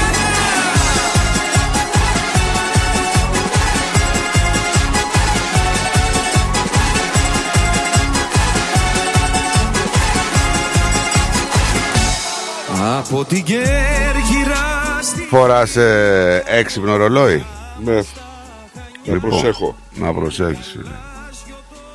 Να προσέχεις γιατί τα έξυπνα ρολόγια και άλλες ηλεκτρονικές συσκευές που φοριούνται στο σώμα γενικά και είναι ιδιαίτερα δημοφιλείς Ξέρεις, μπορεί ε, η, η μόδα με την τεχνολογία να είναι αυτό που ελκύει κάποιους ανθρώπους σε αυτές τις συσκευές αλλά υπάρχουν λέει, πολλοί κίνδυνοι που πρέπει να τους κατανοήσουμε και ό,τι συνεπάγεται με τη χρήση μιας τέτοιας συσκευής. Σύμφωνα λοιπόν είναι μια πρόσφατη έρευνα η αγορά αυτών των ε, ρολογιών ε, και ό,τι άλλο φορά, δαχτυλίδια και αυτά που φοράνε. Δαχτυλίδια. Ναι, φοράνε και δαχτυλίδια. Και που μετράνε δαχτυλίδια. σφιγμούς, ναι. Α, Μετράνε σφιγμούς. μετράνε σφιγμούς. Ναι. Ε, είναι μια επιχείρηση γενικά που φτάνει κοντά τα 72 δισεκατομμύρια δολάρια η όλη κατάσταση. Γιατί όχι; Αυτές οι συσκευές, ε, να σου πω, ότι παρουσιάζουν ακόμα μεγαλύτερους κινδύνους ασφαλείας από τα τηλέφωνα. Όχι για τους καταναλωτές, αλλά και για τους- τις επιχειρήσεις, λένε εδώ. Όπως λένε λοιπόν οι ειδικοί από την E ESCET, οι κυβερνοεγκληματίες προσπαθούν να αποκτήσουν πρόσβαση σε προσωπικές πληροφορίες μέσω αυτών των συσκευών. Α, Καταλαβες. Το γεγονός ότι αυτές οι συσκευές μπορούν να παρακολουθούν και να αναφέρουν τις μετρήσεις υγείας αυτών που τον φοράνε αποτελεί μόνο μία από τις πολλές ανησυχίες. Προηγουμένως τα εν λόγω δεδομένα ήταν χρήσιμα μόνος στου ίδιους και τους χρήστες ή τους γιατρούς τους. Σήμερα όμως μπορεί να καταλήγουν στα χέρια τρίτων, οι οποίοι πιθανόν να πουλήσουν τις πληροφορίες αυτές ή να τις εξοπλίσουν για τη δημιουργία συγκεκριμένων διαφημίσεων. Ακόμα μπορεί να γίνει και κατάχρηση αυτών των δεδομένων για να με παρακολουθείτε, λέει, με μεγάλη ακρίβεια η τοποθεσία που βρίσκεται το άτομο ή οι συνήθειές του και άλλα στοιχεία. Το λέμε τώρα εμείς, έτσι. Προειδοποιούν οι ειδικοί. Πιστεύεις ότι θα κάνει κανείς κάτι; Ή θα πει, έλα μωρέ σε μένα θα τύχει. κοίταξε τώρα, όσο προχωράει η τεχνολογία το είπαμε ότι θα είναι, θα είμαστε πιο ευάλωτοι ρε φίλε. Εντάξει, ε, δηλαδή το νιώθεις. Το νιώθεις δε, και τα μηνύματα έρχονται από παντού. Εγώ δεν σου είπα, είναι- το νιώθεις, αλλά τι κάνεις. Δεν κάνεις τίποτα. Τι, τι μπορείς να κάνεις. Βολεύεσαι με αυτή την κατάσταση και λες, α, σιγά τώρα. Μην Άμα τύχει είναι- εμένα. Ναι, αυτό σου λέω. Προσπαθείς να αποφύγεις με κάποιους τρόπους, ξέρω εγώ, τα email, τα τηλέφωνα, κάτι περίεργο από εφαρμογές. Κάτι άλλο λέει, προκαλεί ανησυχία είναι και η αποθήκευση δεδομένων. Γι' αυτό γιατί τα έξυπνα ρολόγια δεν διαθέτουν πλέον τις δικές τους μονάδες δίσκου. Που μπορούν να συγκρατούν δεδομένα. Ναι, αλήθεια. Και τα δεδομένα αυτά λέει, δεν διαθέτουν κρυπτογράφηση. Ακόμα χειρότερα χρησιμοποιούν λύσεις cloud. Αυτά που έχουμε στο διαδίκτυο. Τώρα τι μπορείτε να κάνετε. Υπάρχουν κάποιοι τρόποι για να γίνει η χρήση αυτών των συσκευών πιο ασφαλής. Ελέγχετε, λέει, τακτικά για ενημερώσεις λογισμικού και ασφάλεια στο ρολόι σας. Ελέγχεις. Το έχεις κάνει ποτέ update; Όχι. Ναι. Το έχεις κάνει; ναι, γιατί το βγάζει το τηλέφωνο. Ελέγξτε τα δικαιώματα των εφαρμογών. Πού δίνεις δικαιώματα; Τοποθεσίες σε κάθε εφαρμογή που κατεβάζεις. δίνω. Στι εφαρμογές που κατεβάζεις. Δεν δίνω. Εντάξει, ρε παιδί μου, μην είσαι απόλυτος. Δεν δίνεις. Όχι, δεν δίνω. Στο 99% δεν δίνω. Δηλαδή, ε, δικαιώματα έχω δώσει σε κάποιες ε, κρατικές ε, υπηρεσίες εδώ Ωραία. και στο τέτοιο, σε GPS. Αυτό δεν έχω... Προσέχετε τι αποθηκεύετε στις συσκευές σας και έχετε κατά νου ορισμένα βασικά μέτρα, λέει κυβερνοασφάλειας. Ε, εντάξει, αυτά λίγο πολύ τα ξέρει ο κόσμος, αλλά το θέμα είναι ποιος τα κάνει. Αυτό είναι το θέμα. Ποιος τα κάνει. Καταλαβαίνετε, αυτό είναι το θέμα. Έτσι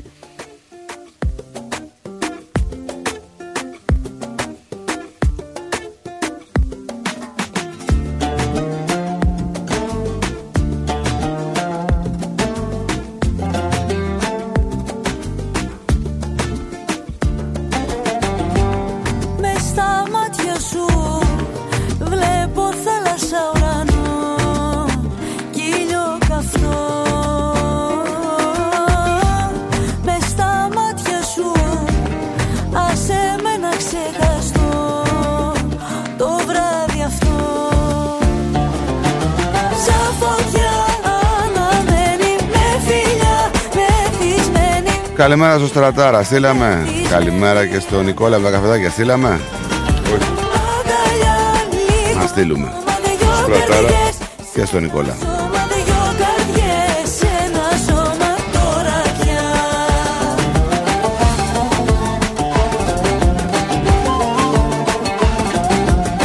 Και στο Στέλιο τον Αντωνίου. Τα σέβη μου λέει Στέλιος Αντωνίου, Στελάρας από Μελβούρνη της Αυστραλίας, την αγάπη μου και στον πλάτωνά μας. Τραγουδάει ο Στελάρας. Α, ναι. Εξού και το Στελάρας. Α, δεν ήξερα. Με συγχωρείτε.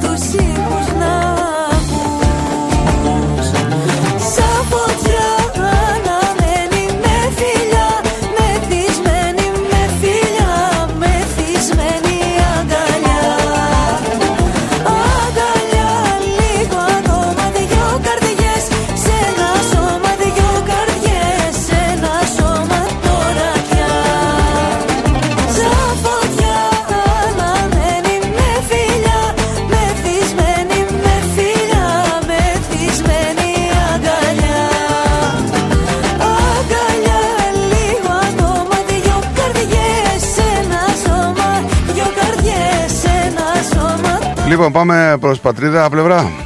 Μια βόλτα. Ή έχουμε, έχουμε και άλλα από εδώ; Ε, έχουμε, έχουμε Πάμε, πάμε. πήγον μία βικτοριανή γυναίκα περίπου στα 60 χρόνια πέθανε από ένα σπάνιο ιό που μεταδίδεται από κουνούπια. Το Υπουργείο Υγείας επιβεβαίωσε σήμερα ότι δύο νέα κρούσματα εγκεφαλίτιδας στην κοιλάδα του Μάρεϊ και ένα θάνατο υπήρξαν έως τώρα τρία κρούσματα και δύο θάνατοι στη Βικτόρια αυτή την εποχή των κουνουπιών. Λάβετε μέτρα, λέει, για να αποφύγετε τα τσιμπήματα των κουνουπιών για να αποτρέψετε τη μόλυνση, ανέφερε το τμήμα σε δήλωση. Έρχεται αφού μια γυναίκα γύρω στα 60 πέθανε με τον ιό του αυτόν τον Ιανουάριο. Τον πρώτο θάνατο που σχετίζεται με τον ανθρώπινο ιό στην πολιτεία εδώ και σχεδόν 50 χρόνια. Επικίνδυνο πολύ. Ναι. Από κουνούπια. Για ορισμένους, ο ιός της εγκεφαλίτιδας της κοιλάδας Μάρεϊ μπορεί να οδηγήσει σε μακροχρόνιες νευρολογικές επιπλοκές και θάνατο. Επί του παρόντος δεν υπάρχει θεραπεία ούτε εμβόλιο για τον ιό. Είναι ρε παιδί μου, αυτό με τα, με τα κουνούπια είναι λίγο περίεργο έτσι. Ε, ναι, γιατί έχουμε ιαπωνικές εγκεφαλίτιδες, έχουμε λονοσίες. Βρέχουμε τα πάντα όλα τώρα. Τι συζητάς. Και πόσα άλλα που μπορεί να έχουμε και να μην ξέρουμε. Ναι, ναι, Σε ναι. θέματα Ναι. που έχουν να κάνουν με ιούς. Ναι, θέλει, θέλει. Θέλει προσοχή, πραγματικά.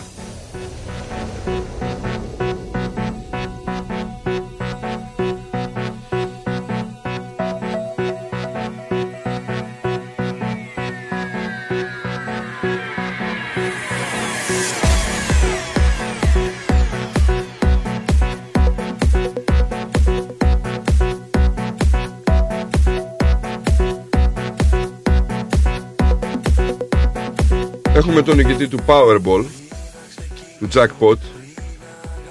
40 εκατομμύρια, αλλά δεν έχει εμφανιστεί ακόμη ο άνθρωπος. Έχει μια εβδομάδα τώρα και δεν Ε, έχει κάτι εμφανιστεί. φοβάται. τους, ε. Ε, βέβαια, να σου πω ότι το λαχείο λέγεται το Lottery West.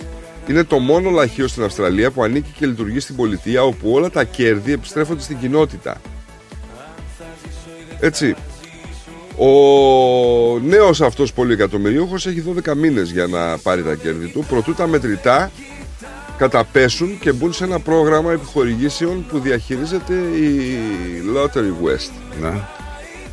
Το εισιτήριο, το λαχείο, συγγνώμη, πωλήθηκε σε έναν κάτοχο και όχι σε ομαδικό.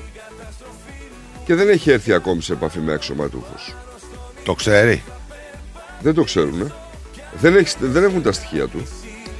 Τώρα οι υπεύθυνοι τυχερών παιχνιδιών ελπίζουν ότι επειδή είχε long weekend ε, στη Δυτική Αυστραλία Ναι. και γι' αυτό είναι με κάποια καθυστέρηση.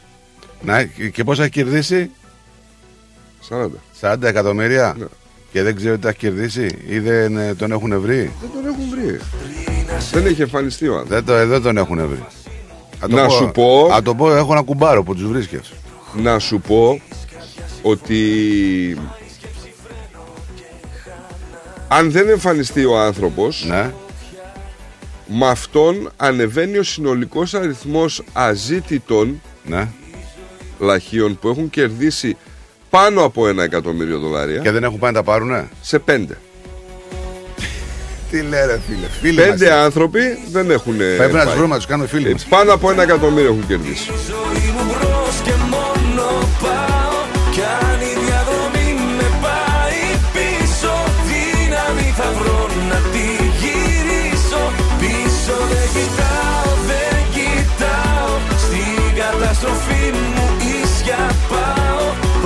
Πάνω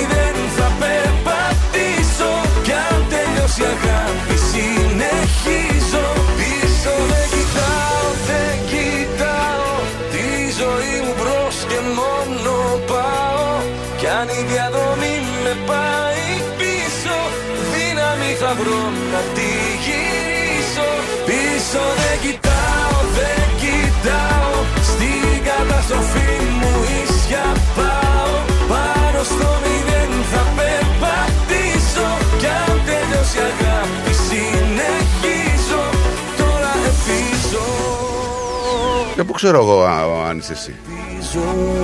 Στο Πέρθ Θα φαινότανε. Βρε, εσύ μπορεί να, φε- να, να είσαι και στο Πέρθ να θα εμφανιστείς. Το, εισι- το λαχείο το- αγοράστηκε στη μετροπολιτική περιοχή του Πέρθ την περασμένη Πέμπτη. 40. Εκατομμύρια. Είναι πολλά ρε φίλε.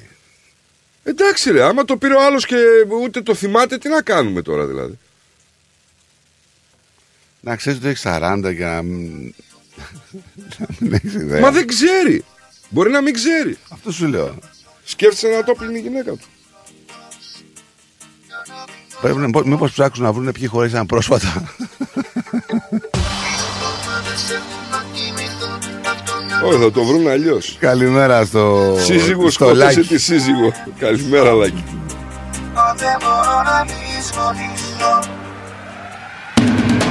Δεν ξέρω αν έχεις ακούσει για τις αίθουσες που υπάρχουν δωμάτια που μπορούν να πάνε να κάνουν ε, χρήση ναρκωτικών. Ναι. Ενέσεις Ναι, ναι. κυρίως. Καλό είναι αυτό. Αυτό ήταν ένα πρόγραμμα ε, είχε ξεκινήσει, βρισκόταν στο βόρειο Ρίτσμοντ. Ε, τώρα σκέφτονται να ανοίξουν και στο Victoria Market κοντά. Υπάρχει και άλλο ένα σε ένα άλλο σημείο, τώρα δεν, δεν το έχω πρόχειρο, δεν το θυμάμαι. Γιατί διάβασα το άρθρο αλλά δεν, ε, δεν το έχω συγκρατήσει όλο. Η κυβέρνηση λοιπόν του Ντάνιελ Άντριους λέει ότι παρόλες τις αντιδράσεις που υπάρχουν ειδικά στο Ρίτσμοντ και σε άλλες περιοχές που έχουν εγκατασταθεί αυτά τα πράγματα το θέμα είναι ότι έχουν σωθεί ζωές και μπορούν να συνεχίσουν να υπάρχουν μόνιμα και να γίνουν και περισσότερα. Από το 2018 έχει διαχειριστεί με ασφάλεια περισσότερες από 6.355 υπερβολικές δόσεις. Πόσες; 6.355 υπερβολικές δόσεις. Και έτσι λοιπόν η κυβέρνηση του Άντρου θα εισάγει νομοθεσία στο Κοινοβούλιο την Τρίτη, σήμερα που θα καταστήσει την υπηρεσία σε εξέλιξη μετά την αρχική πενταετή δοκιμαστική περίοδο.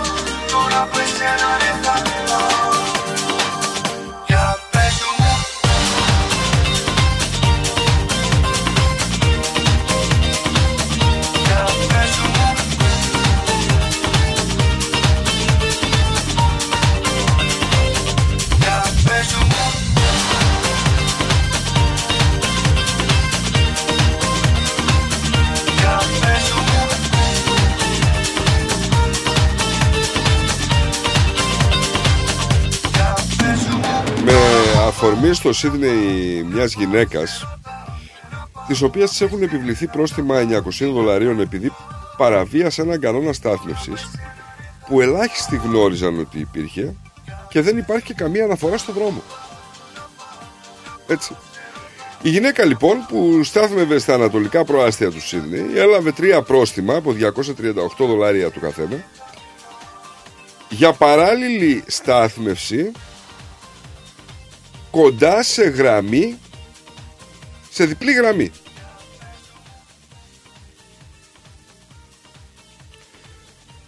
Δεν μπόρεσε να το καταλάβει. Η ειδοποίηση ανέφερε ότι είχε σταθμεύσει σε απόσταση τριών μέτρων από τη δευ- διπλή λευκή γραμμή στη μέση του δρόμου.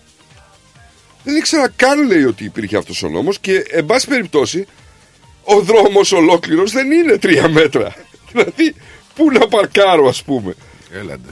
Ναι. Λοιπόν, ε, έκανε μια ανάρτηση, λέει ότι γενικά έχει ανακαλύψει τι; Ότι δεν είναι μόνο αυτή που έχει εξαπατηθεί.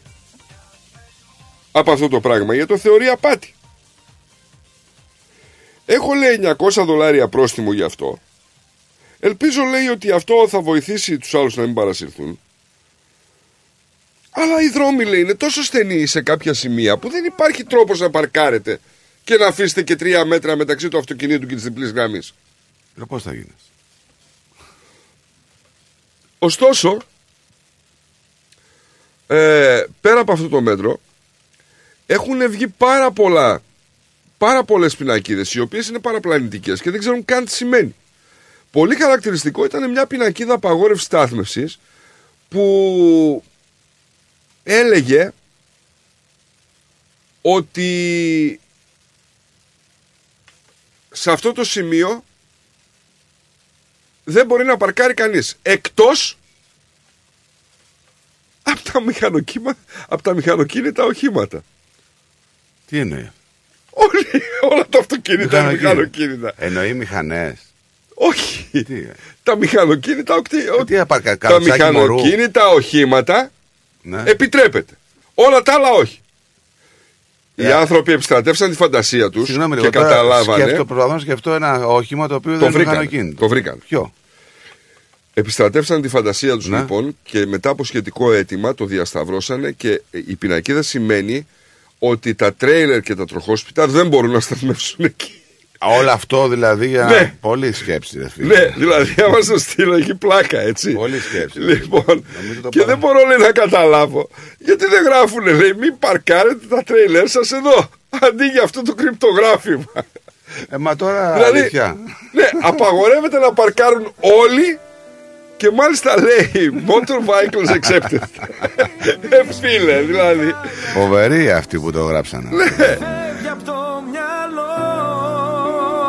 Τώρα δεν έχει διευκρινιστεί Ξέρεις τι Αν το τρέιλερ είναι πάνω κουμπωμένο στο αυτοκίνητο Θεωρείται μηχανοκίνητο ή όχι; Ε, όχι. ε, Γιατί όχι αφού είναι συνδεδεμένο Ε, δεν είναι μηχανοκίνητο. ε, π- Τι είναι; Η μηχανή δεν το τραβάει Δεν χωράει προφανώς.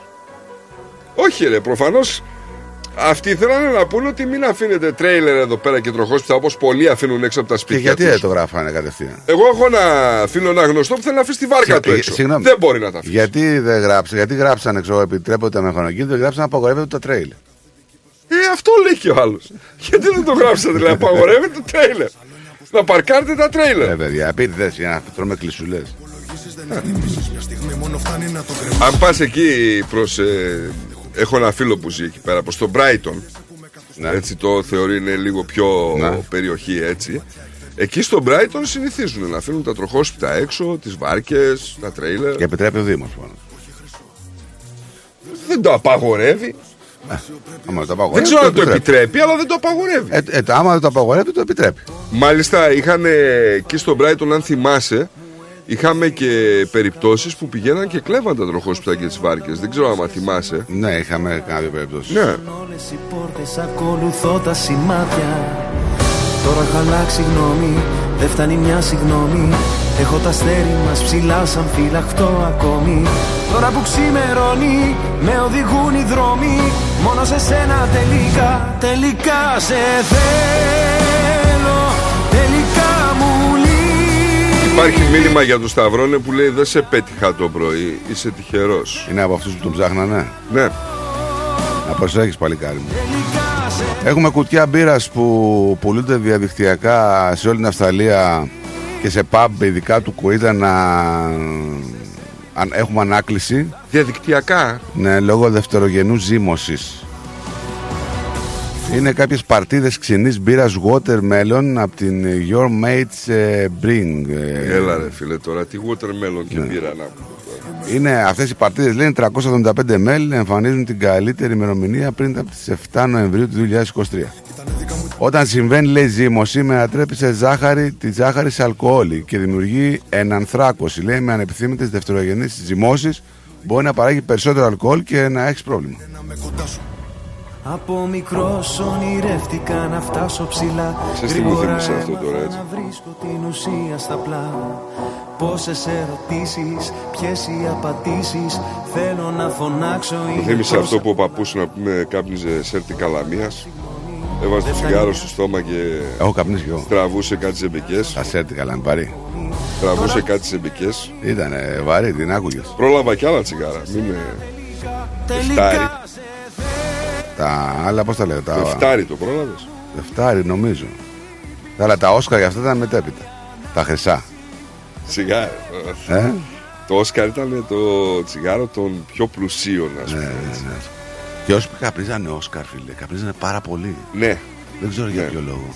Ε, Και Και τα Dunhill, και Dunhill. Θέλεις να σου πω ποιο τσιγάρο κάπνισα πρώτο, πρώτη φορά στη ζωή μου; Ναι.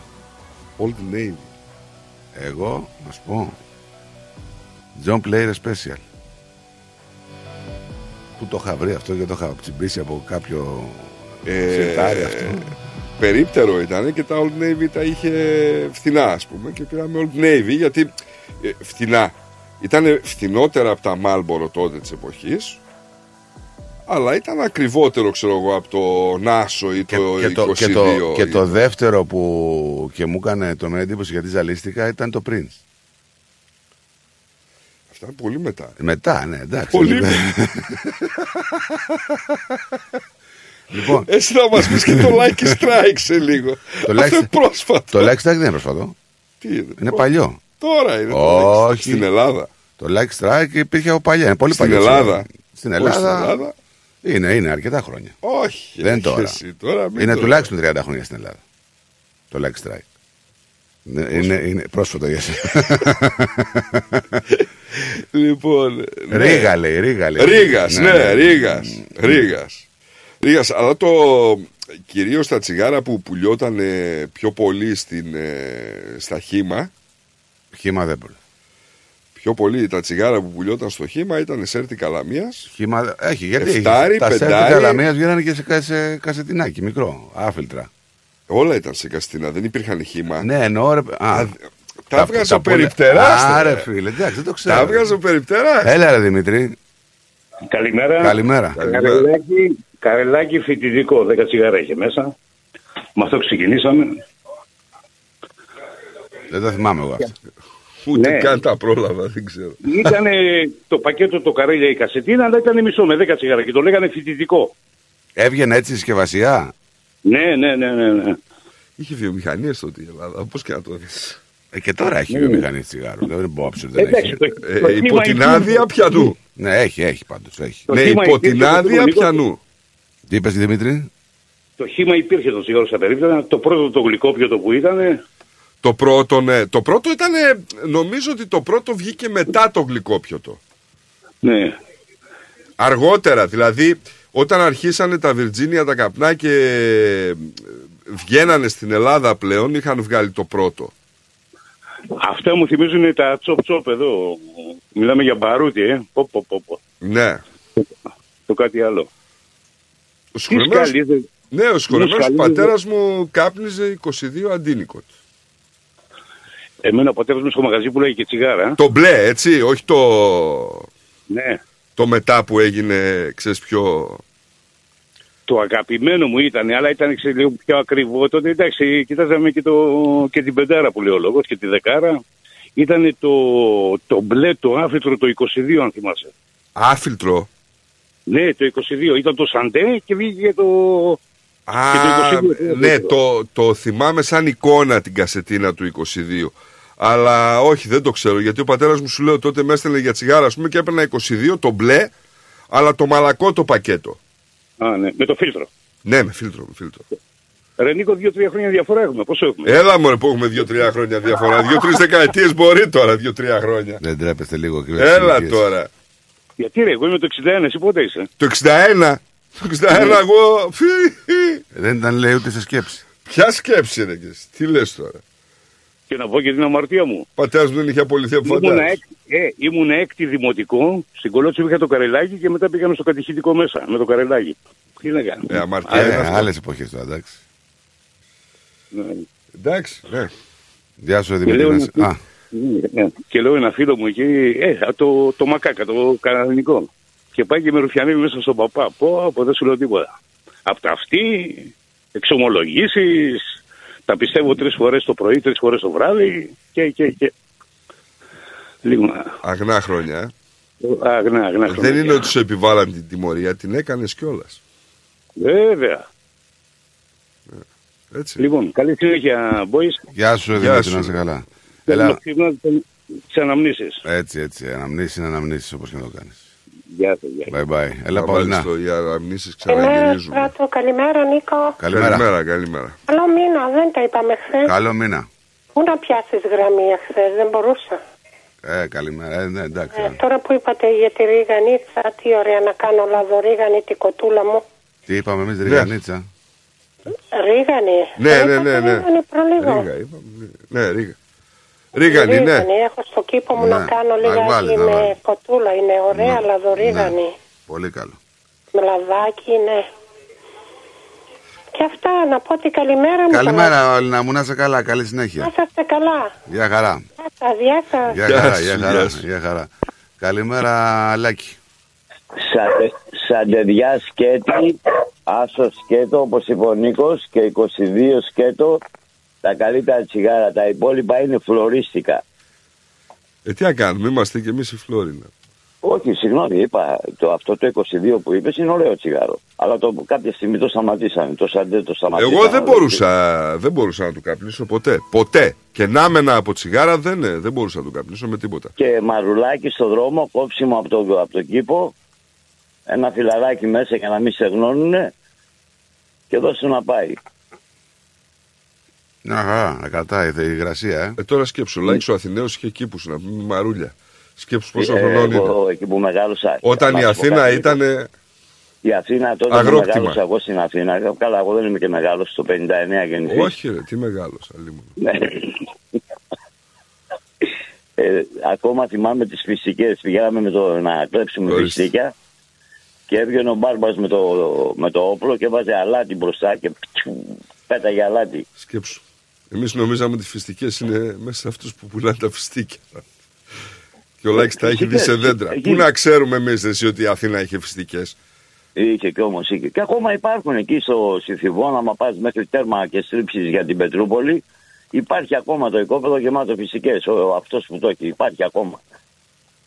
Εκεί πηγαίναμε και κλέβαμε φρούτα, φυσικά. ο Πότε ένα, το είδες τελευταία φορά, ή το είδες στο Google Map; Το, στο Google το βλέπω. Α,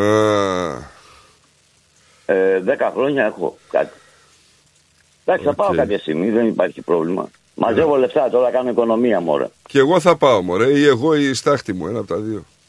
Ένα από τα δύο. Εγώ κάνω οικονομία γιατί πάω πολύ συχνά στο καφενείο, κατάλαβες και θέλω Έτσι. να, να κόψω το καφενείο και μετά να πηγαίνω να πάω για ένα ταξίδι. Γιατί Λοιπόν, και τα δύο παράλληλα δεν μπορείς να τα κάνεις. Όχι, δεν μπορώ να τα κάνω εγώ. Ε, ένα, τι ένα. να σου πω. Ένα, ένα. Ένα, Καλημέρα ένα. να έχετε. Καλημέρα. Και καλή δύναμη. Γεια σου, φιλαράκι. Γεια σας, γεια. Καλημέρα στο Μενέλαο. Καλημέρα, παιδιά. Γεια σου, Μενέλα. Με πιάσε βήχας από το τσιγάρο. Εσείς τι λέτε τώρα. Πρωί-πρωί πήγα πήρα την κούτα μου πριν έρθω στη δουλειά. Λοιπόν, το πρώτο μου τσιγάρο ήταν το πρώτο το γλυκόπιωτο. Το μπλε πακέτο. Έτσι. 7 δραχμές το παίρναμε. Το Μιλάμε για την εποχή. Ναι, πακέτο ήταν 7 πολύ δραχμές. μετά. Ήταν πολύ μετά. Λοιπόν, ή παίρναμε ένα πακέτο μετά το σχολείο, εγώ και ένας φίλος μου ο Μπάμπης, είναι στην Κρήτη τώρα, και το καπνίζαμε το ένα πίσω από το άλλο, βέβαια δεν το ρουφάγαμε, ήμασταν Δευτέρα Δημοτικού. Και μετά πηγαίναμε και τρώγαμε μήλα για να πάμε σπίτι να μην μυρίζουμε, γιατί βρωμολογούσαμε τσιγαρίλα. Δεν κάνατε κάτι καλό τουλάχιστον. Τι καλό, πιο καλό ήταν που Ε, κάναμε. τρώγατε Τρώγαμε μήλα. μήλα. Ναι. Ναι, ναι. Ε, μήλα, πορτοκάλια, ό,τι υπήρχαν δηλαδή. στη- Εντάξει, γιατί τα καλό χειμώνα- ήταν. Φρούτο, φρούτο. Ναι. Λοιπόν, από εκεί μετά ε, μεγαλώνοντας, πηγαίνοντας στην Αθήνα, ήμουν 15 ε, για σχολείο, το ρίξα στο Άσο Παπαστράτος, το, το άθιλτρο. Και με αυτό το τσιγάρο ε, παντρεύτηκα, δηλαδή, στην- από την Ελλάδα, ήρθα εδώ πέρα. Αυτό ήταν το τσιγάρο και στο στρατό και παντού. Άσος άθιλτρος 32 δραχμές. Α, το Μάλμπορο είχε νομίζω 60 τότε, 50-60 όταν καπνίζανε μερικοί στο στρατό. Αλλά όταν έβγαζε ένα πακέτο Μάλμπορο έβλεπε 40 χέρια προνόταν γύρω γύρω σαν χταπόδια. Όταν έβγαζε στον Άσο τον άθιλτρο δεν ήθελε να τη δει Κανένας. Κανένα. Αλλά εγώ την έβγαζα με κάνα δυο πακέτα τη μέρα, εντάξει, και να τα κουσάρια. Και τώρα ρε παιδιά, πια, δεν θυμάμαι ποια εποχή πήγα στην Ελλάδα τελευταία, το 17 πριν, ακόμα δεν θυμάμαι. Πήγα να βρω ένα πακέτο και μου λένε 700, ήταν δραχμές νομίζω, 700 δραχμές το πακέτο το πουλάγαν. Δεν, νομίζω 700 δραχμές. Δεν το ξέρω. Πριν, α- πριν ακόμα γυρίσουν στα ευρώ.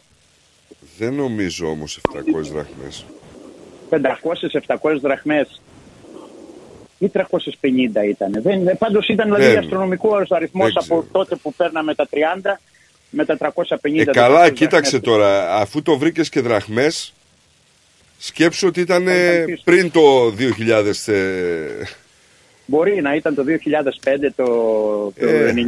99, το 2000 κάπου. Ε, εντάξει, Ναι, το ψάξα, εσύ, το βρήκα. 25 δεν χρόνια μπορούσα όμως να, δεν μπορούσα να το καπνίσω. Δεν καπνιζόταν. Και τώρα εδώ πέρα πήγαμε στα Ντάβιντο. Καλά που υπάρχουν και αυτά και καπνίζονται. Γιατί αυτά τα Αυστραλέζικα τα τσιγάρα δεν καπνίζονται. Ρε παιδιά τα έχουν πάρει από εδώ και τα έχουν πάει στην. Πού τα, έχουν, πού τα φτιάχνουν τώρα, Ούτε τα ξέρω. Winfield. Στη Σιγκαπούρη. Ούτε ξέρω. Είναι το κλίμα τα γενικά τα τσιγάρα είναι περίεργα. Μα, να αλλάζει, ανάλογα το Περίεργα, κλίμα, αλλά αλλάζει το βάζουν πολλά τσιγάρο. χημικά μέσα. Και ένα τσιγάρο να το πας στην Ελλάδα, το καπνίσει εδώ είναι διαφορετική η γεύση του. Ναι, ναι, σωστά, συμφωνώ σε αυτό. Να είσαι Αλλά καλά, δεν υπάρχει Μενέλα, δικού. γιατί περιμένει και ο Δημήτρης και πάμε να πάω και σε Ναι, break. ναι, ναι, ναι, ναι. Λοιπόν, γεια σας. Σε ευχαριστώ Γεια σας. πολύ, για χαρά, για χαρά. Πάμε λίγο στο Δημήτρη για να πάμε σε break, γιατί έχουμε αργήσει. Έλα, Δημήτρη. Καλημέρα κύριε. Καλημέρα. Καλή Καλημέρα. γατάκι. Κα- Κάμπλησε πριν λέει και ζαλίστηκε. Τσαρί, τον άκουσες; Ε, τι να κάνουμε, ε, τότε παιδιά ήταν. Τι να κάνουμε. Έξι μήνες Μάλμπορο, 23 χρόνια πρινς Μαλακό.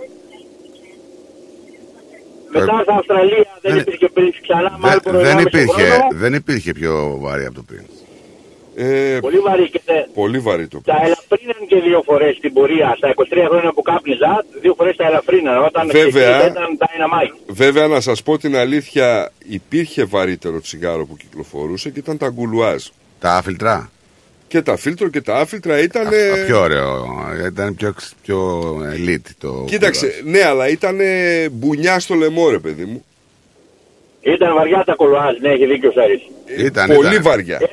Νανταλίδη, 23 χρόνια πριν Μαλακό, μετά στην Αυστραλία εδώ άλλο 1,5 χρόνο Μάλμπορο και μετά άκαπνος. Τώρα 13 χρόνια άκαπνος. Μπράβο, μπράβο. Ωραίο, ωραίο. Εγώ 23 Είναι το χρόνια- μόνο πράγμα που μπορώ να σου δώσω συγχαρητήρια.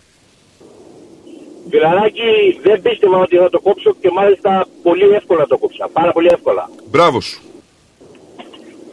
Αλήθεια, μπράβο σου, όχι, δεν κάνω πλάκα, μπράβο σου. Χαρίζω, σας χαρίζω διαφημίσεις που λέει και πλάτη. Ναι, ναι, να είσαι Γεια σου. καλά, για χαρά. Πάμε και λοιπόν σε διαφημιστικό και γυρνάμε. The Greek Breakfast Show.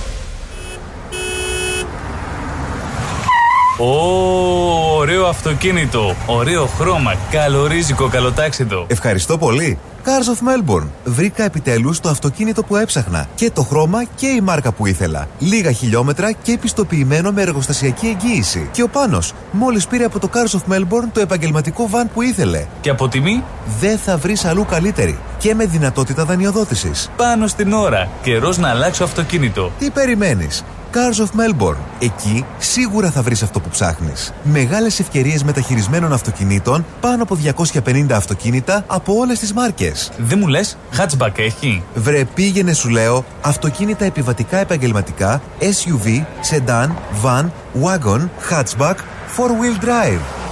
Cars of Melbourne. Ο Πίτερ και ο Σπύρος Χριστόπουλος πρόθυμοι να σας εξυπηρετήσουν.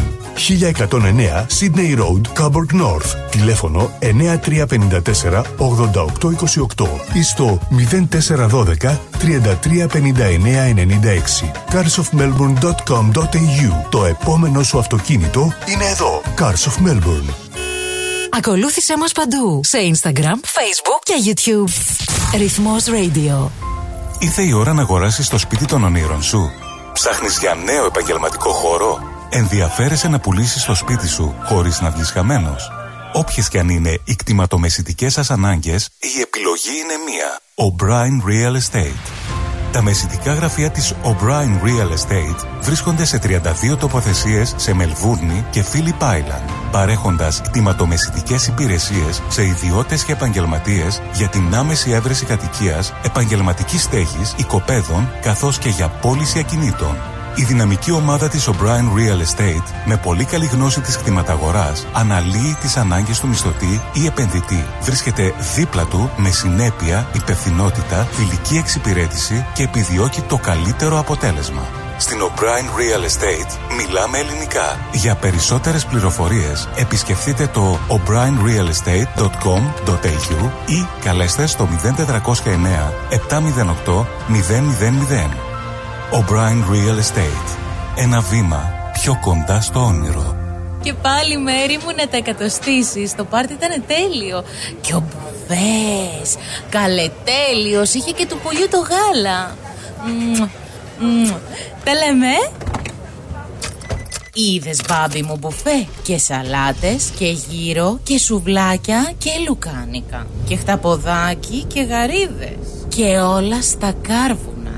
Μπάμπι μου. Τα είδα γυναίκα, πήρα κάρτα. Barbecue Brothers Catering. Θα τους φωνάξω για το πάρτι στο εργοστάσιο. Αμάντρε μπάμπι με το εργοστάσιο Καλέ να μας κανονίσουν το catering για τους αραβώνες της Τζενούλας Και μην ξεχνάς θέλουμε και για τη βάπτιση της μπουμπούς Για catering που γίνεται θέμα συζήτησης, Barbecue Brothers Catering αναλαμβάνουμε κάθε είδους εκδήλωσης. Με πλούσιο μενού ανάλογα με τις προτιμήσεις σας. Και επειδή η ζωή έχει και δύσκολες στιγμές Αναλαμβάνουμε το φαγητό για κηδείες και μνημόσυνα στο χώρο επιλογής σας Barbecue Brothers Catering. Δείτε τα πακέτα προσφορών και τις τιμές στο site μας www.barbecuebrothers.com.au ή τηλεφωνήστε στον Ανδρέα στο 0412 445 929.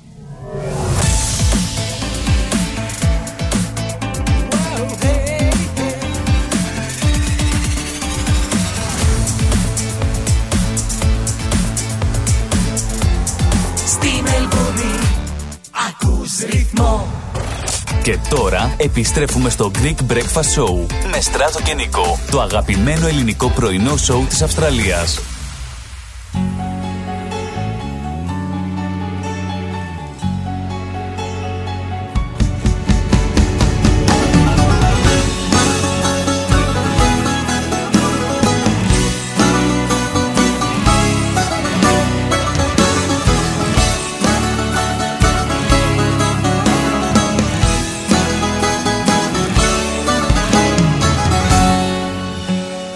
Ψάχνεις τις νύχτες. Θα ζητάς μια τυχαία συναντήση Θα ξεχνάς όσα είπες. Μα εκεί βρες τη μόνη απάντηση. Θα ρωτάς τι έχει γίνει. Τι σου έχει απομείνει θα μετράς το απόλυτο τίποτα.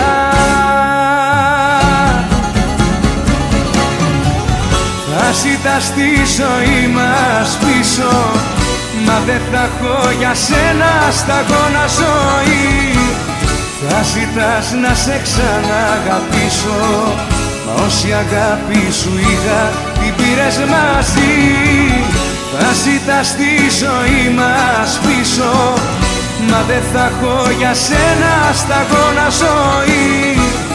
Θα ζητάς να σε ξαναγαπήσω Μα όση αγάπη σου είχα την πήρες μαζί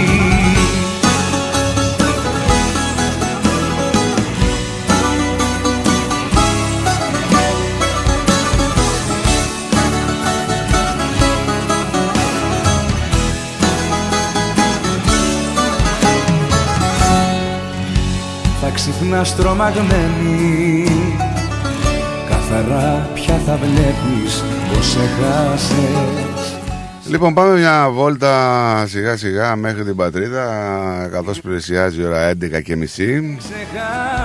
Χαμός εκεί και όσο προχωράνε οι έρευνες βγαίνουν και άλλα στην ε, επιφάνεια. Τελικά δεν είναι μόνο τόσα άτομα μέσα, έτσι, στους αγνοούμενους. Τι εννοείς; Ότι οι τελευταίες ειδήσεις λένε ότι υπάρχουν ε, παραπάνω αγνοούμενοι, παραπάνω νεκροί, γιατί πολύ απλά δεν έχουν δηλωθεί. Υπάρχουν άνθρωποι που θα κόβαν εισιτήρια πάνω στο τρένο ή δεν θα κόβαν καθόλου. Υπάρχουν ε, λαθρομετανάστες οι οποίοι δεν αναζητούνται από πουθενά. Υπάρχει δηλαδή DNA άγνωστο που δεν ε, Έχουν, έχει τα- ταυτοποιηθεί. έχουν, ουσιαστικά έχουν βρει και ποιοι είναι αυτοί. Από τα Ε, δύο όρφανα DNA που υπάρχουν. Δεν ξέρω. Εγώ δεν έχω πληροφορίες για να σου Όχι, πω εγώ την τώρα αλήθεια. το πρωί άκουγα που έλεγε ότι τελικά ε, πόσοι είναι. Είναι 57, είναι, πε- 60, είναι... είναι 57, έχουν ταυτοποιηθεί 55 ε, το ένα DNA ανήκει σε άνθρωπο από τον Μπαγκλαντές ο οποίος δεν έχει ενημερωθεί η οικογένειά του, τον αναζητήσαν κάποιοι φίλοι που ξέρανε, μιλήσανε, που ήταν στο τρένο, μιλήσαν μαζί του. Έτσι. Ε, και απομένει άλλο ένα ορφανό δείγμα, το οποίο δεν ξέρουμε ποιανού είναι και τι είναι. Είναι γυναίκας πάντως. Το άλλο το δείγμα. Γιατί μπορεί από το DNA να καταλάβουν αν είναι γυναίκα, γυναίκα ή Οι άντρας. DNA μπορούν, ρε φίλε, από τη στάχτη είναι που δεν μπορούν. Λοιπόν. ε, Βγαίνουν άλλα όμως το προσκήνιο τώρα πράγματα. Βγαίνουν πράγματα τα οποία δεν τα ξέραμε και σιγά σιγά βγαίνουν προς τα έξω. Λοιπόν, παραδείγματος χάρη. Όταν αλλάζουν οι σταθμάρχες, οι βάρδιες στο ελληνικό δημόσιο είναι 8 ώρες. Η βάρδια του σταθμάρχη είναι 9 ώρες. Είναι μία ώρα ε, κάνει extra time. Για να παραδώσει Υπερορία. τον επόμενο προφανώς. Για να παραδώσει τον επόμενο. Όπως καταλαβαίνεις όμως το ελληνικό δημόσιο, επειδή δουλεύει λίγο περίεργα μερικές φορές, με το που ήρθε ο ένας, Φεύγει λέει: ο άλλος. Εγώ φεύγω. Δεν θα κάτσω μία ώρα να σου παραδώσω, ξέρεις τι θα κάνεις. Αυτό το κενό λοιπόν της μίας ώρας έγινε το τραγικό περιστατικό. Δεύτερον, και πολύ σημαντικό από ό,τι λένε και οι πληροφορίες, ο κύριος Καραμαλής ήξερε τι συμβαίνει. Καιρό πριν για τα προβλήματα των, ε, προβλημάτων, των θανατηφόρων προβλημάτων των σιδηροδρόμων. Καθώς και τις πολύ μεγάλες πιθανότητες σοβαρού δυστυχήματος. Υπάρχουν στοιχεία που έχουν βγει στη δημοσιότητα. Ε, δύο προσωπικές επιστολές προς τον κύριο Καραμαλή που είχαν αποστείλει εργαζόμενοι στα τρένα από το 2020 και τις οποίες λέγανε τι μπορεί να γίνει. Τρίτον, μιλάμε για αυτή την τηλε. Πώς το πάμε, Πώς λέγεται το, αυτό που ελέγχει τα τρένα; Ε, τηλεματική προφανώς. Ε, αυτό από δεν θυμάμαι την, την ονομασία του. Αυτό δεν είναι ότι δεν το έχουμε. Δούλευε έχουμε. αυτό μέχρι το 18-19 δούλευε. Ναι. Μετά σταμάτησε να δουλεύει. Έτσι. Απίστευτα πράγματα. Και τώρα εκ των υστέρων έχουμε την ε, Κομισιόν να κάνει ειδική αποστολή ανθρώπων που είναι των σιδηροδρόμων για τα τρένα κατά αυτόν αυτή η εβδομάδα και ο στόχος τους είναι να εξυγχρονίσουν τους σιδηροδρόμους και τη βελτίωση της ασφάλειας του δικτύου. Τρίχες.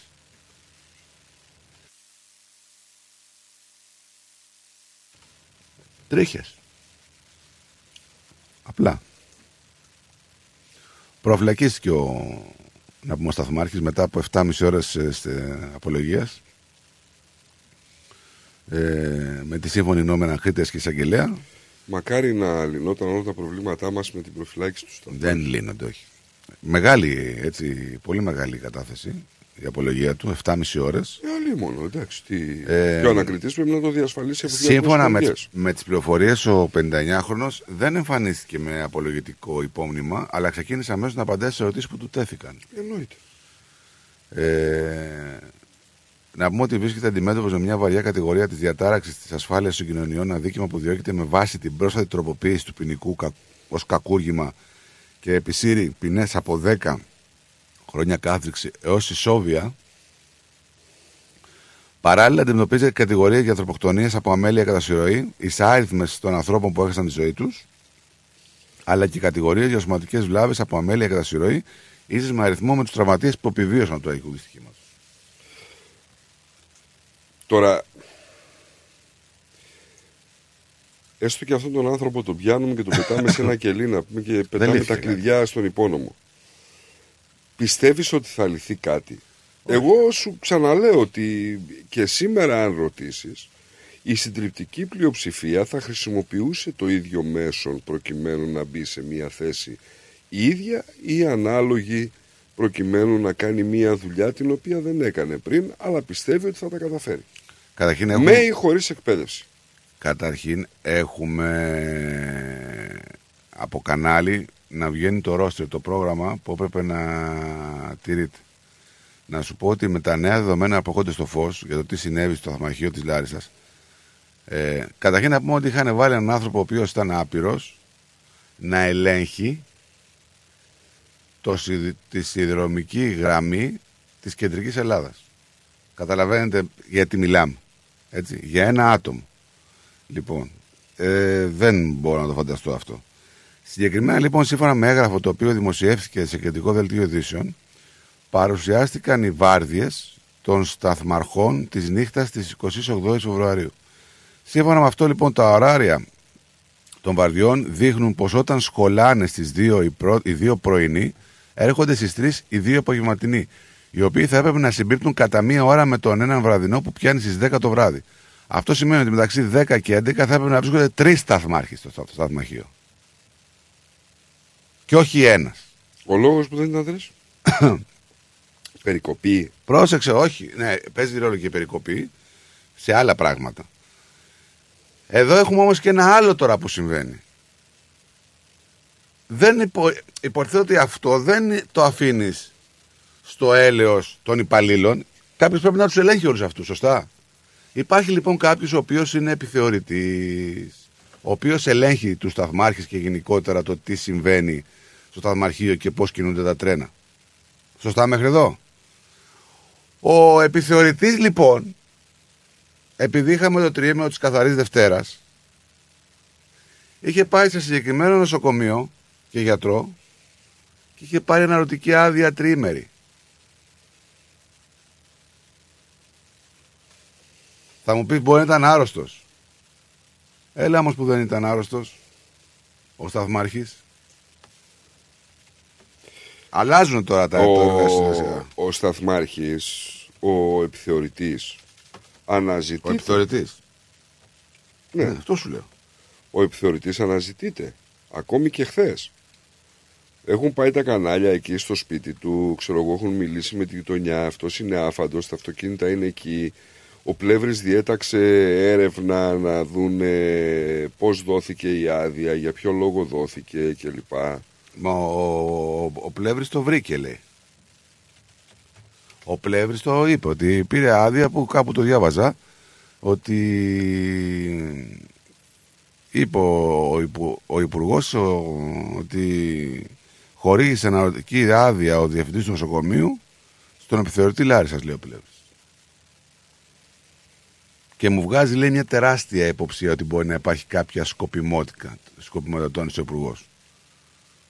Οπότε με εντολή του Υπουργού Υγείας συζητήθηκε κατεπίγουσα έρευνα για να εξεταστούν οι όροι και οι προποθέσει που χορηγήθηκε αναρωτική άδεια αμέσως μετά το τραγικό δυστύχημα. Κοίτα, και εγώ αυτό το- είναι λίγο γελίο, δεν το καταλαβαίνω.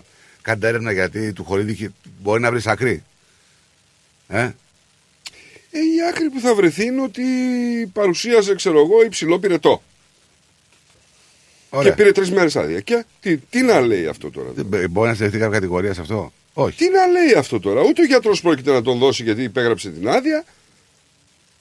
Εγώ όταν τον είδα, κύριε, είχε υψηλό πυρετό. Τι να κάνω τώρα, άμα πέρασε δηλαδή. Δεν προκύπτει λέει, να έχει γίνει κάποια διαγνωστική εξέταση που να δικαιολογεί ότι τα ευρήματα έχουν αποτ- αποτυπωθεί σε διαγνωστικά. Ρε φίλε, τρεις μέρες άδεια πήρε. Δεν πήρε ένα μήνα. Δεν πήγε ο άνθρωπος και είπε: Έχω καρκίνο. Και κρυολόγημα να είχε, τρεις μέρες πήρε. Τρεις μέρες. Τρεις. Εγώ σου λέω ότι πήρε άδεια. Ο αναπληρωτής του επιθεωρητή ποιος ήταν; Δεν προκύπτει, σου λέω. Αλλά μπαίνω, λέει, σε, οπωσδήποτε μπαίνω σε ένα πειρασμό ότι ο διευθυντής είναι υποψήφιος ενός πολιτικού κόμματος που είναι συνδικαλιστής, ο συγκεκριμένος που πάει να πάει την αναρωτική. Άρα αυτά σε κάνουν να ψάξεις περισσότερο για την υπόθεση. Ο επιθεωρητής πήρε άδεια. Ναι. Ο αναπληρωτής του ποιος είναι; Δεν υπάρχει. Ο σταθμάρχης πήρε άδεια. Δεν ο υπάρχει. αναπληρωτής του ποιος είναι; Δεν υπάρχει. Δεν υπάρχει. Και όλα αυτά οφείλονται, χωρίς να θέλω να δικαιολογήσω κανέναν, σε αυτά που μας έκανε η Τρόικα όλα αυτά τα χρόνια στην Ελλάδα. Που έκοψε προσωπικό από εκεί που δεν. Δηλαδή από 1400 άτομα που δουλεύαν στον ΑΣΕ δουλεύουν 700. Άρα λοιπόν τι ψάχνεις να βρει. Τι ψάχνεις να βρει. Και α τα βγω και κούρευτο. Εγώ σου λέω υποθετικά εντελώς, ο σταθμάρχης ο εν λόγω που συνελήφθη που έκανε το λάθος, που, που, που, μία ώρα πριν πάει στη δουλειά, έχει υψηλό πυρετό και δεν μπορεί να σταθεί στα πόδια του. Και παίρνει τηλέφωνο και λέει: Παιδιά, είμαι χάλια, κομμάτια, δεν μπορώ να έρθω στη δουλειά. Ποιος τον αναπληρώνει; Τώρα Ρε φίλε, διαβάζουμε διάφορα. Δεν ξέρω κατά πόσο αληθεύουν αυτά που διαβάζουμε. Πραγματικά είναι απίστευτα θα βγαίνει προς τα έξω. Δηλαδή, τι δουλεύει και τι δεν δουλεύει. Έχω σύγκρουση, λέει. Δεν ξέρω πού έβαλα το τρένο. Φαίνεται να είπε όταν αντιληφθεί το δυστύχημα. Και μιλάνε για ένα περίεργο γλέντι στο σταθμό της Λάρισας, ε, οι δικηγόροι ενός τραυματία. Καλά, αυτό το λένε, το... αλλά από ό,τι είπανε δεν, είναι- δεν Και, ίσχυε. ναι, ήταν ένα- ένα μαγαζίδι, μπορεί να ακούγονταν από εκεί λέει η μουσική. Δεν ξέρω. Ε, φυσικά σημειωτώνει ότι, όπως σου είπες, ο- ο συνήγορος ενός πολυτραυματία ισχυρίστηκε πως από τις 6 με 7 ώρα το απόγευμα γινόταν έδο πάρτι στο σιδηροδρομικό σταθμό με προμήθεια διαφόρων ποτών από τη διπλανή καφετέρια. Όλοι οι θαμώνες τη καφετέρια θα πρέπει να πάνε στην αστυνομική διεύθυνση λέει, για να καταθέσουν τι έχουν δει τις επίμαχες ώρες για τη μουσική και την οχλαγωγία. Να πάνε. Να πάνε. Σύμφωνα με την ΕΡΤ, ο Σταθμάκης συνομίλησε με έναν συνάδελφό του, ο οποίος ήταν μαζί του λέει, τις ώρες που παρακολουθούσαν και ακολούθησαν μετά τη σύγκρουση. Και σύμφωνα με τα είπε, όσα είπε ο συνάδελφός του, ο Σταθμάκης άρχισε να μπαινοβγαίνει στο σταμαρχείο εμφανώς αγχωμένος, νευρικός, άρχισε να καπνίζει μέχρι που άρχισαν να φτάνουν στο σταμαρχείο οι πρώτες πληροφορίες για τους νεκρούς. Το είχε καταλάβει ότι είχε κάνει λάθος φυσικά έτσι. Τι να πω, ρε. παιδί. Όπου που και να το πιάσεις αυτό το πράγμα. Νομίζω ότι επικεντρωνόμαστε σε λάθος ε, πράγματα. Όπως; Επικεντρωνόμαστε στο σταθμάρχη. Ενώ τις κυρίως ευθύνες τις έχουν άλλοι άνθρωποι. Σίγουρα τι έχουν άλλοι άνθρωποι, αλλά μην ξεχνάς ότι έκανε τεράστιο αλλά εγκληματικό λάθος. Και αυτός και ο άλλος που έφυγε. Καμιά αντίρρηση, Και ο, αλλά- άλλος, και ο άλλος που έφυγε που είχε τη βάρδιά του, γιατί άμα ήταν οι δύο θα μπορούσαν να το δούνε το καλύτερο. Έστρα το το... τέτοιο. Σίγουρα, σίγουρα έτσι είναι. Αλλά εγώ να σου πω κάτι. Καταρχήν, ποιος είναι αυτός που αποφασίζει αν θα πρέπει να είναι ένας άνθρωπος ή δύο; Μπορεί να ήταν δύο που θα αντικαταστούσαν δύο. Ένα. Ποιος είναι αυτός που αποφάσισε ότι δεν μπορεί να γίνει συντήρηση σε ένα υπάρχον σύστημα και δεν θα αντικατασταθεί με ένα καινούριο; Για να μπορέσουν να δουλέψουν αυτόματα τα συστήματα ασφαλείας. Ποιος είναι αυτός που τα διέκοψε όλα αυτά, ποιος είναι αυτός που δεν χρηματοδότησε, ποιος είναι αυτός που τον εξυγχρονισμό της ασφάλειας των τρένων τον πέρασε τόσο μπάι. Γιατί για μένα αυτός έπαιξε με τις ζωές των ανθρώπων και όχι ο σταθμάρχης. Διαβάζω, ξέρω εγώ, ότι τρεις θα έπρεπε να εργάζονται την ώρα που γύρισε το μοιραίο κλειδί στο σταθμό της Λάρισας. Τρεις. Όχι ένας, όχι δύο, τρεις. Ναι, αλλά να σου πω κάτι. Όταν κάνανε οι συνδικαλιστές ε, απεργίες, κάποιοι του λέγανε κοπρόσκυλα και, και αποθεώναν τους αγγελείς ε, που έβγαζαν τις απεργίες παράνομες. Όταν μιλάγανε και είχαν φωνή αυτοί οι άνθρωποι και λέγανε θα θρυνήσουμε θύματα, λέγαμε Α, δεν λειτουργούν τα τρένα γιατί κάποιοι θέλουν σήμερα να κάνουν απεργία. Δεν είχαμε δει ποτέ τα αιτήματά τους. Φαντάζεσαι όμως να μην είχαν καταγραφεί τα αιτήματά τους. Γιατί σήμερα βγαίνει γνωστό site και λέει Κώστα Καραμαλή ειδού τα χάλια σου. Μα αυτό Και σου λέω, έχει- υπήρχαν καμπανάκια. και έχει τις αναφορές. Υπήρχαν καμπανάκια, το είπα και στην αρχή. Υπήρχαν, Φαντάζεσαι. Είχε πάρει επιστολές, υπήρχαν απεργίες. Αλλά αυτοί που θέλανε να ταξιδέψουν με τρένο λέγανε τι κάνουν αυτοί ρε γάμο. Πάλι κάνουν απεργία. Πώς θα ταξιδέψουμε εμείς, πώς θα πάμε λέει, στην περιοχή που μένουμε, πώς θα το κάνουμε. Όντως έτσι λέγανε. Ναι, κοιτάξτε όμως, υπάρχουν και 57 που δεν θα ταλαιπωρηθούν ποτέ ξανά. Πάει αυτοί. Τελείωσαν, σκοτώθηκαν. Ε, να σου πω κάτι, οι 57 νεκροί, να ξέρεις ότι και ήταν γενικά το δυστύχημα αυτό που έγινε. Ε, έχουν επιφέρει μεγάλο ψυχολογικό πρόβλημα σε εκατονταπλάσιο αριθμό. Δεν υπάρχει ένα απλό ερώτημα όμως, Νίκο. Ποιοι τους σκότωσαν αυτούς τους ανθρώπους; Για Αυτό να, το Για ερώτημα. να τελειώσουμε την κουβέντα, ε, 57 νεκροί σε ένα τραγικό δυστύχημα που έγινε στα Τέμπη.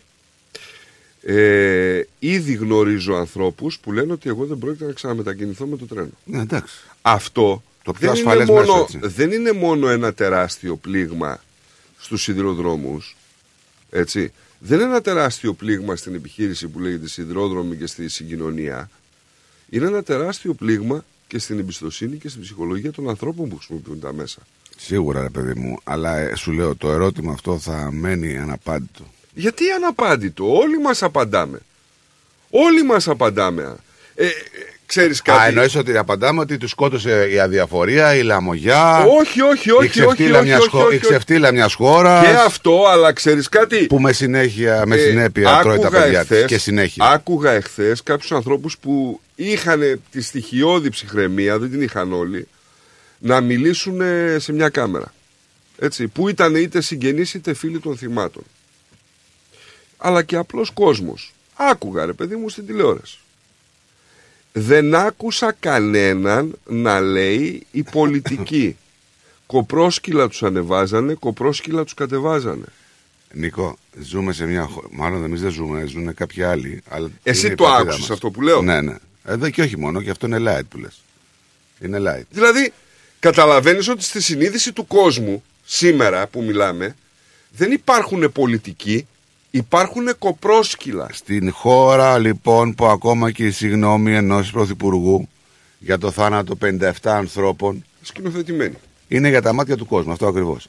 Στη χώρα που όλοι θα είδατε τι έγινε στο Σύνταγμα που βγήκαν να- οι πιτσιρικάδες να διαμαρτυρηθούν. Στη χώρα λοιπόν που δέρνουμε και πετάμε στους πιτσιρικάδες χημικά που κάνουν το έγκλημα για να αγανακτήσουν για ένα έγκλημα. Προσέξτε τι, τι, τι λέω. Σε αυτή την χώρα, για αυτή τη χώρα μιλάμε. Σε ένα κράτος που σκοτώνει και άμα διαμαρτυρηθείς δέρνει. Και δεν τρέπεται κανείς. Πλην του... Πώς το λένε το παλικάρι του, του, του, που είναι αλμαϊσμίκος. Ναι. Πλην του Τεντόγλου; Πλην του Τεντόγλου. Μόνο αυτό το παλικάρι, ο Μίλτος αν δεν κάνω λάθος, ντράπηκε πραγματικά να πει έστω μισή κουβέντα για τα τέμπη. για τα τέμπη. Όλοι οι υπόλοιποι πολιτικοί, δημοσιογραφίσκοι, δικηγόροι, είσαστε λαλίστατοι. Αλλά απ' την άλλη είσαστε και όλοι υποκριτές. Έτσι. Ζήτησε συγγνώμη ο Μητσοτάκης και μετά έστειλε τα μάτ. Ο, ο, υπου- ο υπουργός αφού κλαψούρισε και παρατήθηκε, μετά πήρε σκονάκι για να αποφύγει τις ερωτήσεις. Από ό,τι λένε τα ρεπορτάζ εδώ πέρα, κάποιων site, όχι συγκεκριμένων καναλιών που βλέπετε. Βρήκαμε τους δικηγόρους να έχουν πάρει σβάρα τα κανάλια για να ξεπλύνουν τις δικές τους ντροπές στις πλάτες των θυμάτων. Και οι δημοσιογράφοι ανακαλύψανε άξαφνα. Άξαφνα τελείω. Α, μία ανακοίνωση. Α, μία ανακοίνωση για τα τρένα των εργαζομένων. Λες και δεν τις ξέρανε. Δεν τις ξέραμε. Τις ξέραμε, αλλά τις γράφαμε στα παλιά μας τα παπούτσια. Για να μην δυσαρεστηθούν κάποιοι. Θυμάσαι τι λέγαμε για τον Καραμαλή που παρετήθηκε ότι θα πολιτευτεί ξανά; Ε, πολιτεύεται. Δεν έχει την, ε, τε- την Ποια ευθυξία. είναι η πολιτική ευθύνη που πήρε; Καμία. Αφού ούτως ή άλλως θα παρετιόταν. ε, Η Βουλή διαλύεται. Ούτως ή άλλως όλοι, παρε- όλοι παρετούνται γιατί θα γίνει, να γίνουν εκλογές. Ε, ένα από Άμα τα- είσαι μάγκας όμως, κύριε Καραμαλή, καλά του τα είπε και ο. Άκουγα μια εκπομπή ένα πρωινό που δεν τον συμπαθώ αυτό το δημοσιογράφο, αλλά τελικά καλά τα λέει. Αν έχεις την ευθυξία για αυτό που έγινε και να λαμβάνεις κάποια ευθύνη που σου αναλογεί, γιατί σου αναλογούν ευθύνες πολλές, πες, εγώ παιδιά, συγγνώμη, αλλά μετά από αυτό που έγινε δεν θα ξανακατεύω για αρκετό καιρό στον πολιτικό στίβο. Θα δω αν θα ξανακατεύω.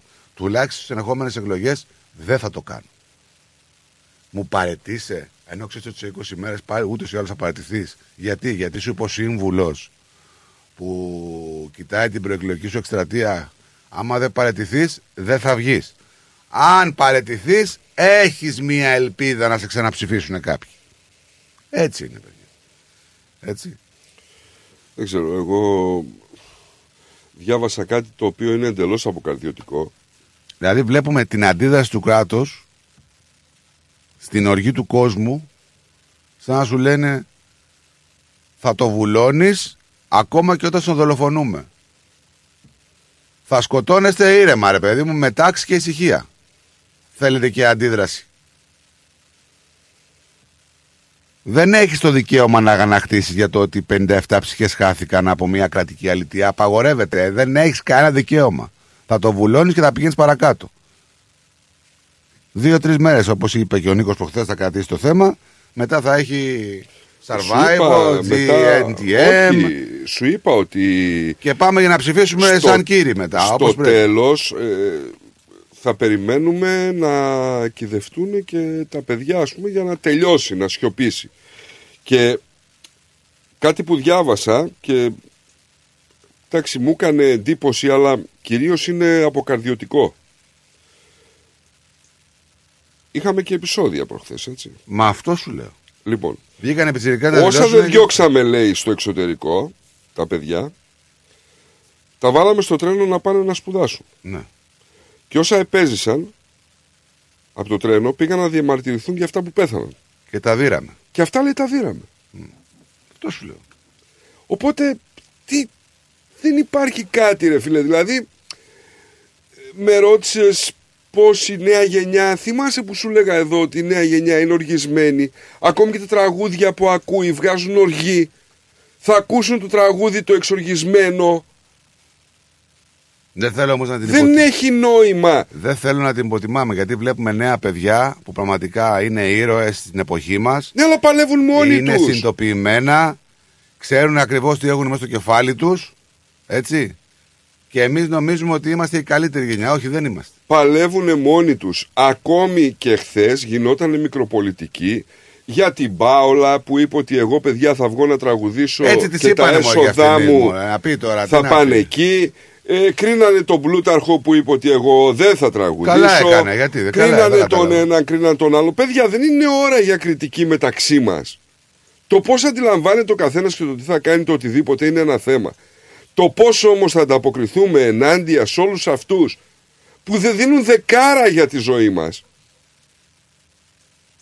Γιατί αν η Πάολα δέχτηκε να τραγουδήσει και να δώσει τα χρήματα να πούμε σε ένα νοσοκομείο, με γεια της με χαρά της. Οι υπόλοιποι που πήγατε και χορεύατε τη Φτετέλη, με τι ψυχή πήγατε, ας πούμε; Αυτό έλεγα εχθέ. Α πούμε με τι ψυχή πήγατε; Αυτό έλεγα εχθέ. Άρα λοιπόν την Πάολα, τη συγκεκριμένη τώρα, γιατί αυτή βγήκε στην επιφάνεια, καλά έκανε και πήγε και τραγούδισε. Τουλάχιστον αυτή πήρε 10 φράγκα, τα έδωσε εκεί πέρα και τελείωσε. Και να σου πω και κάτι, Στράτο. Επειδή το πέρασα δύο φορές, στις κηδείες των, γιο- των γονιών μου, συνειδητοποίησα, ειδικά στη δεύτερη, ότι δεν έχω την απέτηση όλοι να είναι στεναχωρημένοι. Ειλικρινά.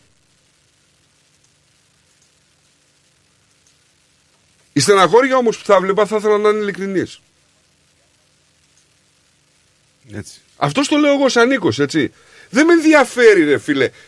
Το αν κάποιος ήρθε στη, στην κηδεία του συγγενικού μου προσώπου και είχε μετά να πάει να χορέψει, με γεια του με χαρά του να πάει να χορέψει. Οι άνθρωποι που στεναχωριούνται φαίνονται. Έτσι. Δεν έχω την απέτηση από 10 εκατομμύρια κόσμο να είναι όλοι στεναχωρημένοι γι' αυτό. Έχουν τις ζωές τους. Σου είπα ότι η ζωή συνεχίζεται. Δεν- Νίκο, θέλουμε, δεν Τι θέλουμε. έχεις απέτηση εσύ και τι δεν έχει απέτηση ο Όχι, άλλος; από προσωπικά μου πράγματα σου λέω. Δεν μιλάω για το. Δεν μιλάμε τώρα. συγκεκριμένο. Τώρα μιλάς για μια κηδεία ενός ανθρώπου ο οποίος. Δικό μου, δικό μου. Είναι δικός σου. Μόνο γι' αυτό μπορώ να μιλήσω. Εδώ δεν μιλάμε, μπορώ να μιλήσω εδώ για τους μιλάμε για ανθρώπους. 57 Ναι. παιδιά Ναι. που χάθηκαν έτσι. έτσι άδικα. Εγώ λοιπόν από πλευρά μου δεν μπορώ ούτε να διασκεδάσω, ούτε να χτυπήσω παλαμάκια, ούτε να χορέψω τσιφτετέλη. Έτσι. Ούτε τραγούδι και τραγουδιστής να ήμουνα, δεν θα πήγαινα να τραγουδήσω. Είδαμε κάποιους καλλιτέχνες που αρνηθήκανε παρόλο που τους λέγανε οι μεγαλύτερες βγαίνει να τραγουδήσεις. Έλεγε ο Πολίτα είπε: Εγώ δεν, βγαίνω, θα- δεν υπάρχει περίπτωση να βγω να τραγουδήσω. Είδαμε εκπομπές σε τηλεοπτικές και τηλεπερσόνες που είναι. πα- Δηλαδή, είδαμε τη Μενεγάκη που δεν έκανε εκπομπή για τρεις μέρες. Μπορούσε να κάνει και να ασχοληθεί με το θέμα και να κάνει και νούμερα. Γιατί δεν έχει και ανάγκη και πολύ. Γιατί δεν το έκανε. Σου λέω ξανά ότι εσύ είσαι ο στράτος με αυτή την ψυχοσύνθεση, με αυτή την ανατροφή, με αυτή την ιδεολογία, με αυτά όλα και θα λειτουργούσες έτσι. Μαζί σου οι ίδια μπορεί να λειτουργούσαν εκατομμύρια άνθρωποι. Και εκατομμύρια άνθρωποι θα λειτουργούσαν διαφορετικά από ότι εσύ. Εντάξει. Δεν είναι ότι δεν τους σέβομαι. Το, θε- το, το πρόβλημά μου δεν είναι ποιος θα στεναχωρηθεί περισσότερο. Το πρόβλημά μου είναι Από την επόμενη μέρα ξεκίνησαν οι καλωδιώσεις. Ξεκίνησαν να φτιάχνονται πράγματα. Προσελήφθησαν σταθμάρχες. Εκπαιδεύονται αυτή τη στιγμή. Είναι έτοιμοι να αναλάβουν υπηρεσία. Αυτό με ενδιαφέρει. Αυτό με ενδιαφέρει. Τι έγινε με τη θυσία αυτών των παιδιών; Έλατε. Αυτό δεν λέμε. Έγινε κάτι; Τι έγινε με τη θυσία αυτών των παιδιών; Αυτό λέμε. Θα, α- αυτή η θυσία θα πιάσει κατόπο. Αυτό λέω. Ε, Χθες άκουσα πολύ καλά σχόλια για την εκπομπή της, του το ράδιο Αρβίλα. Δεν ξέρω αν το κάνανε για νούμερο, δεν το κάνανε τα παιδιά. Αλλά Εντάξει, κρύβει και λίγο νούμερο η ιστορία. Εντάξει, δεν, δεν είναι κακό. όχι, τα έβαλε με πολιτικούς, τα έβαλε με Έτσι δημοσιογράφους. ήταν πάντα. Πάντα ήταν έτσι. Έτσι κι αλλιώς τον παλμό της νεολαίας πιάνει η εκπομπή. Ε, δεν πρέπει και κάποιος το κάνει. Ναι, όχι, εντάξει, λογικό, ναι. Ναι, ναι έτσι είναι. Βγήκε ο Άδωνης βέβαια, τους είπε διάφορα. ώστε να μην μπορεί να τους αγγίξει τίποτα. Πολιτική λοιπόν. Συνεχίσουμε. Θα συνεχίσουμε, ναι. Ναι, αλλά βούρκωσε στο τέλος ο Υπουργός. Ναι, βούρκος ο υπουργό. Για πάμε λίγο σε αυτόν τον υπουργό τώρα. Εδώ πραγματικά δεν ξέρω από πού να, να, να ξεκινήσω. Ε, Πώς δεν είναι. Η Δείτε ατμόσφαιρα λίγο σε αυτό. όλα τα πάνελ δεν είναι και ότι καλύτερη. δείτε τι δήλωσε αυτός ο υπουργός, ο Καραμαλής. Ο Καραμαλής, ο υπουργός λέγεται Καραμαλής, Κώστας Καραμαλής. Δεν λέγεται Φουφουτός. Του Αχιλέα. Ούτε Παπαδόπουλος, λέγεται Κώστας Καραμαλής. Και είναι υπουργός μεταφορών. Τα επίθετα σε αυτή τη χώρα δεν είναι τυχαία ποτέ. Στη... Και είναι για σήμερα, θα ήταν για σήμερα, μετά από λίγο μπορεί να αλλάζαν πάλι. Ε, να κάνουμε έναν ανασχηματισμό, μωρέ. Ναι, αλλά πάνε εσύ, που- τι, έχεις καμιά σχέση με τις μεταφορές; Ιδέα δεν έχω. Είμαι τελείως άσχετος. Δεν ξέρω τι μου γίνεται. Δεν υπάρχει κανένα πρόβλημα. Ανέλαβε το Υπουργείο Μεταφορών. Κανένα πρόβλημα. Εσύ γνωρίζεις τίποτα από δικαιοσύνη, από τέτοια, ξέρεις. Όχι, ιδέα δεν έχω. Δεν πειράζει. Πάρε το Υπουργείο Δικαιοσύνης. Κάνουμε έναν ανασχηματισμό. Πρέπει να το κάνουμε λίγο. Να αλλάξουμε λίγο τις εντυπώσεις, να μπερδέψουμε την τράπουλα, να γίνεται τζέρτζελε, συζήτηση να γίνεται. Έτσι λοιπόν ο Υπουργός Μεταφορών, ε, για να δούμε τι είπε όταν ε, τώρα αποχωρούσε μετά την παρέτησή του. Σήμερα λοιπόν ολοκληρώνεται η παρουσία μου στο Υπουργείο Υποδομών και Μεταφορών. Πάντοτε οι απερχόμενοι υπουργοί κάνουν έναν απολογισμό του έργου τους. Αυτό εγώ θα μου επιτρέψετε να μην το κάνω. Όχι, δεν θα σου επιτρέψουμε να μην το κάνεις. Η η πιο κατάλληλη στιγμή για να το κάνεις είναι τώρα. Να κάνεις έναν απολογισμό του έργου σου. Για να δούμε τι ακριβώς έκανες ή τι δεν έκανες για την ασφάλεια των μεταφορών των πολιτών αυτής της χώρας. Τώρα θέλουμε να το κάνεις. Ο οποίος εδώ, εντάξει, αν υπάρχει κάτι που ε, είναι δύο πράγματα που, δύο-τρία πράγματα που δεν μπορώ να τους ακούω να τα λένε αυτές τις μέρες. Το πρώτο είναι πρέπει να ψάξουμε να βρούμε τα αίτια του δυστυχήματος. Δεν ξέρετε ποια είναι τα αίτια, έτσι. Πρέπει να ψάξετε να τα βρείτε. Ψάξτε να τα βρείτε. Το ένα είναι αυτό. Το δεύτερο είναι αυτό που θα δείτε. Όταν το ακούω, χίλια συγγνώμη, δεν ξέρω πραγματικά πώς να αντιδράσω. Είναι αυτό εδώ το βίντεο. Θάνος Πλεύρης, Γιώργος Γεραπετρίτης. Τον αντικατέστησε στο Υπουργείο. Ναι, και Κυριάκος Μητσοτάκης. Για να δούμε τι λένε για την παρέτηση του Υπουργού. Πρώτα απ' όλα είδατε ότι και ο Υπουργός Μεταφορών ε, παρετήθηκε αναλαμβάνοντας αντικειμενική πολιτική ευθύνη. Δεν του καταλογίζει κανένας χειρισμό λανθασμένο του ιδίου. Θα ήθελα πρώτα απ' όλα να ευχαριστήσω τον Καινούριος είναι αυτός.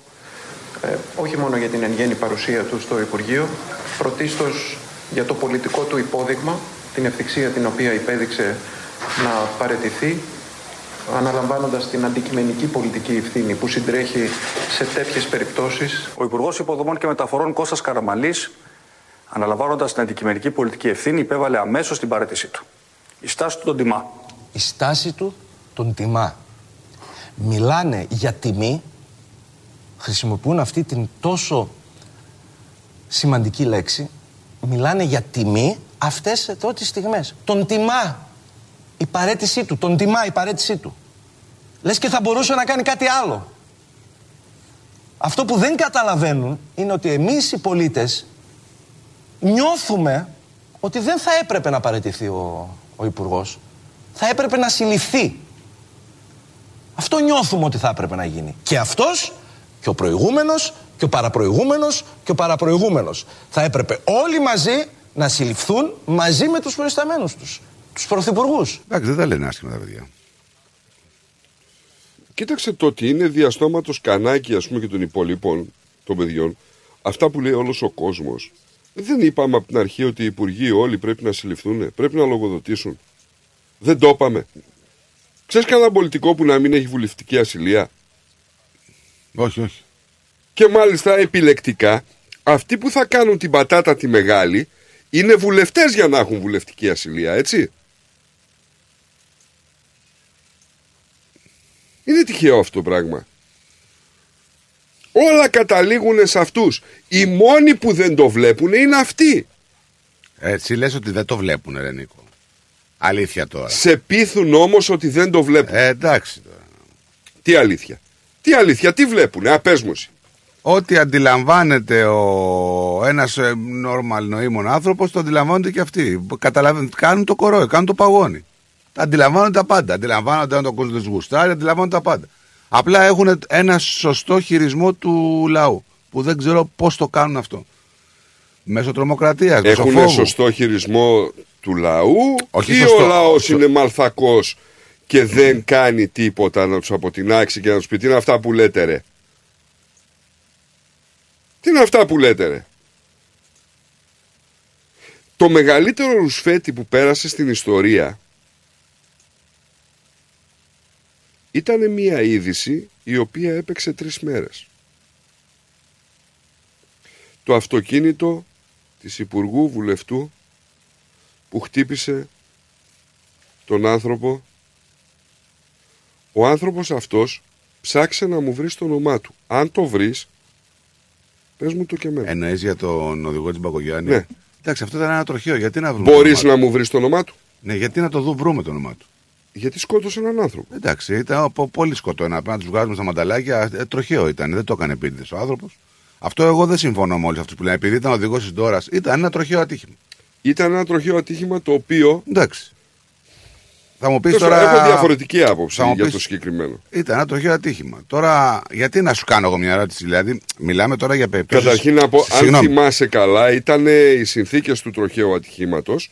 Ήταν 100% φταίξιμό του. Ναι, έτσι. εντάξει, ρε παιδί μου, ναι, ήταν τροχαίο όμως. Επειδή έμαθε να περνάει κόκκινα και να πηγαίνει σε μονοδρόμους, δεν σημαίνει ότι θα σκοτώσουμε όποιον Εγώ βρίσκεται. να σου πιστεύεις, εγώ να σου κάνω μια ερώτηση. Πιστεύεις ότι το μαχαίρι ε, θα φτάσει στο κόκαλο; Όχι. Έχει φτάσει ποτέ; Όχι, είμαι απογοητευμένος. Έχει φτάσει ποτέ, μπράβο. Έχει φτάσει, ε, είδαμε ποτέ φως έτσι άπλετο όχι, όχι, και να όχι, αποδίδονται όχι. ευθύνες σε κάποιους; Όχι, όχι, όχι, γιατί να πρωτοτυπήσουμε τώρα; Μάθαμε ποτέ Η την. α- μόνη πρωτοτυπία αυτή τη στιγμή, και αυτό πάλι μπερδεύονται μέσα τα κόμματα, είναι αυτή η πανελλήνια συγκέντρωση ανθρώπων από διαφορετικά κόμματα, τα οποία σε αυτές τις πορείες παρισφρίουν κόμματα, κομματικοποιώντας τι- τις συγκεντρώσεις αυτές. Γενικά, εγώ μιλάω ότι δεν πρόκειται ποτέ να δούμε στην Ελλάδα σε τέτοιου είδους περιστατικά, τρομακτικά δυστυχήματα, να φταίνει το μαχαίρι στο κόκαλο.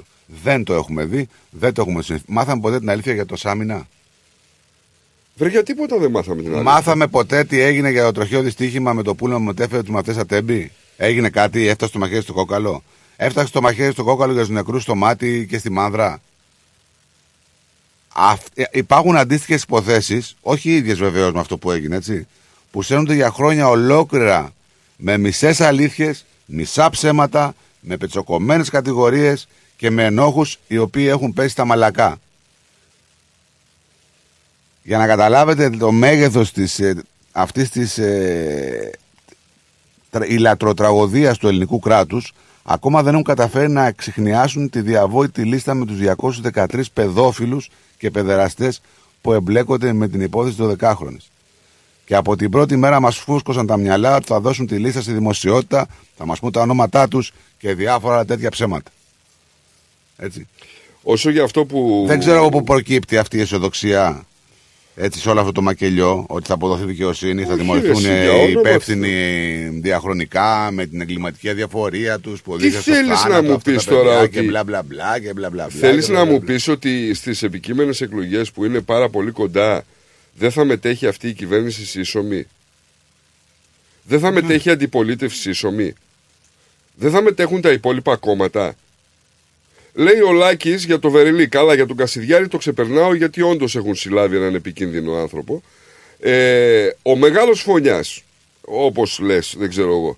Ο Βερελή πήρε ένα βαγόνι και έκανε περιοδία. Ναι, αλλά ξέρεις, το έγκλημα του Βερελή δεν είναι αυτό. Λάκη, καλά το πιάνεις. Αλλά του δίνω κι εγώ δώρο ένα βαγόνι να κάνει βόλτες. Το μεγαλύτερο έγκλημά του ήταν ότι έχουν φτιάξει υδροδρομική γραμμή που μόλις την παραδώσανε, την ξυλώσανε, το ξέρεις. Το ξέρεις αυτό.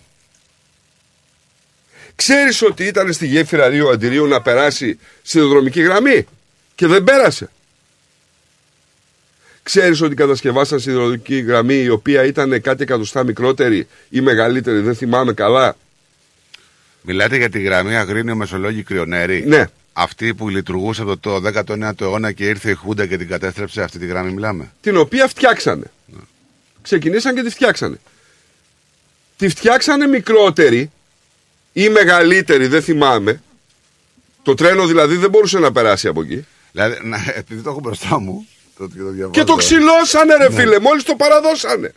Λοιπόν, ε, ε, ε, αναφέρθηκε λοιπόν ο Βερελής, όπως λέει ο Λάκης, στο χρονικό των συνδρομικών γραμμών της περιοχής. Το τέλος του 2003, όπως ανέφερε, ο εργολάβος ζήτησε να γίνει δοκιμή στη γραμμή ώστε να ολοκληρωθεί το έργο. Ωραία. Η δοκιμή έγινε στη γραμμή Ο κακός εργολάβος. Αγρίνιο Μεσολόγγι Κρυονέρη. Ο εργολάβος τελείωσε τα κατασκευάς του έργα, τελείωσε στα τέλη του 2004, αλλά η γραμμή παραδόξως διαλύθηκε. Δεν ξεκίνησε ποτέ, λέει ο δυτικός άξονας. Υπήρχαν μελέτες και η έγκριση που πλέον δεν έχει καμία ισχύ. Οπότε χάθηκε μια ευκαιρία για την Δυτική Ελλάδα. Για την Δυτική Ελλάδα είχε πει τότε ο Βερελής. Είχε γίνει όμως. Ρε ξυλώθηκε ρε. Καταλαβαίνεις τώρα τι σου λέω. Υπήρξε εργολάβος, πληρώθηκε. Έκανε το έργο, άνθρωποι φάγανε ψωμί. Άνθρωποι περιμέναν να δουν τους σταθμούς να λειτουργούν, να Ναι, περάσει ναι, το ναι. τρένο. Και την ξυλώσαμε βρε. Σε αντίστοιχη περίπτωση, ασφαλτοστρώνουμε ένα καινούριο δρόμο να, πούμε, να πάει από τη Θεσσαλονίκη, ξέρω εγώ, στο, στην Κοζάνη, στο Μονοπήγαδο καινούριο ή οπουδήποτε θέλεις. Και μόλις τελειώνει ο δρόμος, δεν βάζουμε αυτοκίνητα πάνω. Φωνάζουμε άλλη εταιρεία και την ξυλώνει. Φοβερό. Πάμε, έχουμε κανένα μήνυμα αρχή, πάμε σε διαφημιστικά διαλυματάκια, δελτίο μάλλον και διαφημιστικά διαλύματα και γυρνάμε γρήγορα. Μην φύγετε. Ερχόμαστε κατευθείαν. Η ώρα είναι 12. Η ώρα στην Ελλάδα είναι 3 τα ξημερώματα. The Quick. Breakfast Show.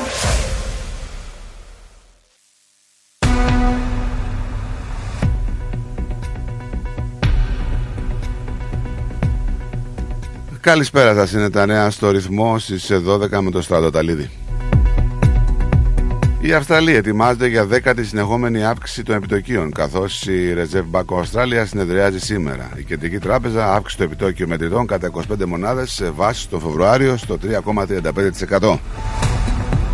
Οι Αυστραλοί προειδοποιούνται ότι αντιμετωπίζουν την απειλή πολέμου με την Κίνα μέσα σε τρία χρόνια, αλλά η χώρα είναι απροετοίμαστη για οποιαδήποτε σύγκρουση με την ερχόμενη ασιατική υπερδύναμη. Μια ομάδα εμπειρογνωμόνων εθνικής ασφάλειας που συγκεντρώθηκε από τους The Sydney Morning Herald και The Age προειδοποιεί ότι ο πόλεμος θα μπορούσε να έρθει ήδη μέχρι το 2026 με μια κινέζικη εισβολή στην Ταϊβάν, ένα σημαντικό δυνητικό σημείο ανάφλεξης. Περιοχές της Αυστραλίας, ε, της Ανατολικής Αυστραλίας, συμπεριλαμβανομένου και του Σίδνey, κατέγραψαν τη θερμότερη ημέρα για μια χρονική περίοδο μεγαλύτερη της διετίας, με τις θερμοκρασίες να ξεπερνούν τους 40 βαθμούς Κελσίου, αυξάνοντας το κίνδυνο πρόκλησης πυρκαγιών σε δασικές εκτάσεις.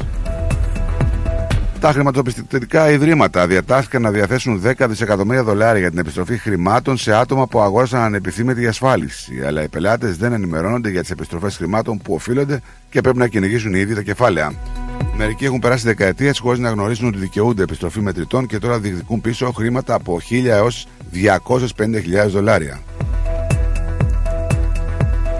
Νέα δεδομένα έρχονται στο φως για το τι συνέβη στο σταθμαρχείο της Λάρισας στην Ελλάδα τη μοιραία νύχτα της 28 Φεβρουαρίου. Οπότε και έλαβε χώρα η τραγωδία με τους 57 νεκρούς από το σιδηρομικό δυστύχημα στα Τέμπη. Μετά την απολογία του 59χρονου σταθμάρχη που κρίθηκε προφυλακιστέως, πλέον και άλλα πρόσωπα είναι στο κάδρο προκειμένου να αποσοφινιστεί τι ακριβώς συνέβη εκείνη τη νύχτα, πόσοι βρισκόταν και πόσοι θα έπρεπε να βρίσκονταν στο σταθμό στις κρίσιμες ώρες πριν και κατά τη διάρκεια του δυστυχήματος. Παρά το ισοπητήριο που σήμανε ο Πρωθυπουργός Κυριάκος Μητσοτάκης, ζητώντας από τους στενούς συνεργάτες του να ευθυγραμμιστούν με τα αισθήματα της πλειονότητας των πολιτών και να μην ασχολούνται με κανένα άλλο θέμα πέραν αυτών που σχετίζονται με την τραγωδία των τεμπών, στο πολιτικό προσκήνιο δίνουν και παίρνουν συζητήσεις για το εκλογικό χρονοδιάγραμμα. Σύμφωνα λοιπόν με το νέο εκλογικό χρονοδιάγραμμα που φαίνεται να έχει τουλάχιστον καταρχήν καταρτιστεί από το στενό πυρήνα των συνεργατών του Μέγαρου Μαξίμου, οι πιθανότητες ημερομηνίε για να στηθούν οι κάλπες είναι αφενός η Κυριακή 21 Μαου για την πρώτη εκλογική αναμέτρηση, η οποία θα διεξαχθεί με το σύστημα της απλής αναλογικής και εκτιμάται βασίμως ότι δεν θα δώσει βιώσιμο κυβερνητικό σχήμα. Για μοιραία αδράνεια από την πλάτη της κυβέρνησης κάνει λόγο ο ΣΥΡΙΖΑ σχολιάζοντας την ανακοίνωση του ΟΣΕ. Συγκεκριμένα στην ανακοίνωσή του αναφέρει, ο ΟΣΕ σήμερα με επίσημη ανακοίνωσή του επιβεβαιώνει ότι μετά την πυρκαγιά του Ιουλίου του 2019, ο σταθμός της Λάρισα μπορούσε να παρακολουθεί τα τρένα μόνο για μια απόσταση 5 χιλιόμετρων μετά το σταθμό. Ενώ μέχρι τότε έχει τη δυνατότητα παρακολούθησης από το σταθμό της Λάρισας έως του νέους πόρους, δηλαδή όλο το εύρος περιοχής που κινήθηκαν τα δύο μοιραία τρένα αντίθετα για αρκετά χιλιόμετρα στην ίδια γραμμή. Πιο συγκεκριμένα, η ανακοίνωση του ΟΣΕ αναφέρει: Μετά τη φωτιά του Ιουλίου του 2019 στην περιοχή της Ζάχαρης Λάρισας, κατεστράφησαν τα καλώδια και εξοπλισμός και η τηλεδιοίκηση Λάρισας βγήκε ολοκληρωτικά εκτός λειτουργίας και καταργήθηκε. Να πάμε στο διεθνή χώρο. Ο πρόεδρος της Ουκρανίας, Βολομιντιμίρ Ζελένσκι, είπε απόψε ότι οι ανώτατοι στρατιωτικοί διοικητές δεσμεύτηκαν ότι θα συνεχίσουν να υπερασπίζονται την Μαχμούτ όταν ρωτήθηκαν πώς σκοπεύουν να αντιμετωπίσουν την κατάσταση στην πολιορκημένη πόλη. Στο καθημερινό διάγγελμά του, ο Ζελένσκι είπε ότι στη συνάντηση που είχε με τους ανώτατους διοικητές, τους ρώτησε πώς προτείνουν να προχωρήσουν. Και οι δύο στρατηγοί απάντησαν μην αποσυρθούμε αλλά να ενισχύσουμε την άμυνα, τόνισε. Πολλές από τις πολιτικές του Τούρκου Προέδρου Ρετζέντα Χιμπερντογάν έχει δεσμευτεί ότι θα ανατρέψει τη συμμαχία του έθνους εφόσον κερδίσει τις εκλογές της 14ης Μαου με τον υποψήφιό της Κεμάλ Κιλιτζάρολου τον επικεφαλή του Λαϊκού Ρεπουμπλικανικού Κόμματος. Ο εξοκομματικό συνασπισμός που κατέληξε στον υποψήφιο του έπειτα από μακρύ πολιτικό θύλε υπόσχεται ότι θα επαναφέρει την κοινοβουλευτική δημοκρατία, θα ανατρέψει την ανορθόδοξη οικονομική πολιτική και θα προχωρήσει σε σημαντικές αλλαγές στην εξωτερική πολιτική της Τουρκίας. Τέλος, ο Διεθνή Σύμβουλος της Ρωσικής Πετρελαϊκής Εταιρείας Ρόζεφ Ιγκορσέτσιν συναντήθηκε με τον πρόεδρο της Κούβας Μιγγέλ Δίας Κανέλ, η χώρα του οποίου αντιμετωπίζει οξία έλλειψη καυσίμων με αποτέλεσμα να μένουν προσωρινά κλειστά τα πρατήρια καυσίμων και να σχηματίζονται μεγάλες ουρέ. Να περάσουμε και στο καιρό της Μελβούρνης. Ε, σύννεφα σήμερα με λίγο ήλιο και το θερμόμετρο να μην ξεπερνά τους 22 βαθμούς. Αυτά ήταν τα νέα μέχρι στιγμής. Για περισσότερη ενημέρωση μπορείτε να επισκεφτείτε το site μας ρυθμό.com.au. Μείνετε συντονισμένοι για το υπόλοιπο της πρωινής εκπομπής με τον Στράτο και τον Νίκο.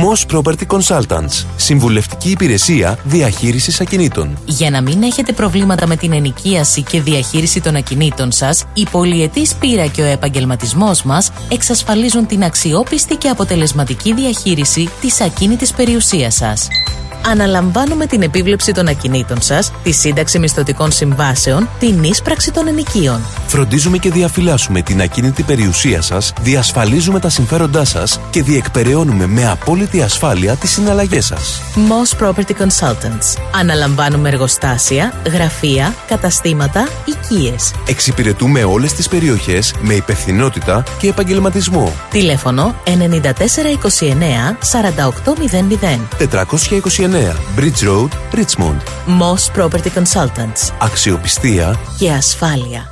Τα πλούσια χρώματα της Ελλάδας. Η πλούσια ιστορία της. Ο φυσικός πλούτος της. Όλη η ελληνική έμπνευση αποτυπωμένη στα πιο stylish κοσμήματα. Γκρέτζιο. Η ελληνική μάρκα ρολογιών και κοσμημάτων Grezio που ξεχωρίζει στην ελληνική αλλά και τη διεθνή αγορά ήρθε τώρα και στην Αυστραλία με σχέδια κοσμημάτων από χρυσό, ασίμι καθώς και ρολόγια εξαιρετικής κατασκευής από ανοξίδωτο ατσάλι. Οι συνδυασμοί που μπορείτε να πραγματοποιήσετε φορώντας τα κοσμήματα Grezio θα σας συνοδεύσουν σε κάθε περίσταση, δημιουργώντας ένα μοναδικό στυλ που θα συναρπάσει. Grezio. 51 Portman Street, Oakley. Τηλέφωνο 03 95 63 33 08. Instagram Grezio Australia. Ανακαλύψτε φέτος τα πιο stylish γυναικεία κοσμήματα της σεζόν από την Grezio. Για τις πιο δύσκολες ώρες σας, είμαστε κοντά σας. Με κατανόηση, συνέπεια και επαγγελματισμό. Όπως απαιτούν οι περιστάσεις. Παναγιώτης Τζιότσης. Orthodox Funeral Services.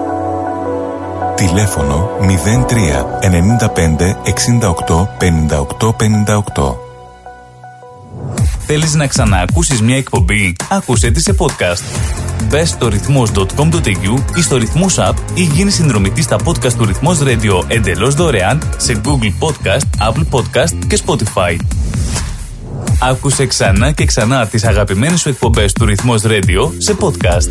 Μπες στο ρυθμός.com.au ή στο Ρυθμός App ή γίνει συνδρομητής στα podcast του Ρυθμός Radio εντελώς δωρεάν σε Google Podcast, Apple Podcast και Spotify. Αν θέλετε να γευτείτε εξαιρετική μεσογειακή κουζίνα, τέλειο καφέ και γλυκά από τα χέρια Έλληνα ζαχαροπλάστη, τότε η επιλογή είναι Olive Lane. Στο φιλόξενο χώρο μας απολαύστε με την παρέα σας breakfast και lunch με μεσογειακή φιλοσοφία. Olive Lane, 69 Doncaster Road, Baldwin North. Και φυσικά στο καφέ ζαχαροπλαστείο του Olive Lane θα βρείτε τα καλύτερα γλυκά, πάστες και τούρτες για τις ξεχωριστές στιγμές της ζωής σας. Ο χώρος διατίθεται και για τις κοινωνικές σας εκδηλώσεις. Επίσης, αναλαμβάνουμε το catering της εκδήλωσής σας και τροφοδοτούμε καταστήματα, εστιατόρια και deli. Μάθετε περισσότερα στο 9859 5029 και στο olivelane.com.au. Olive Lane. Τα έχει όλα. Καφέ, γλυκό, φαγητό.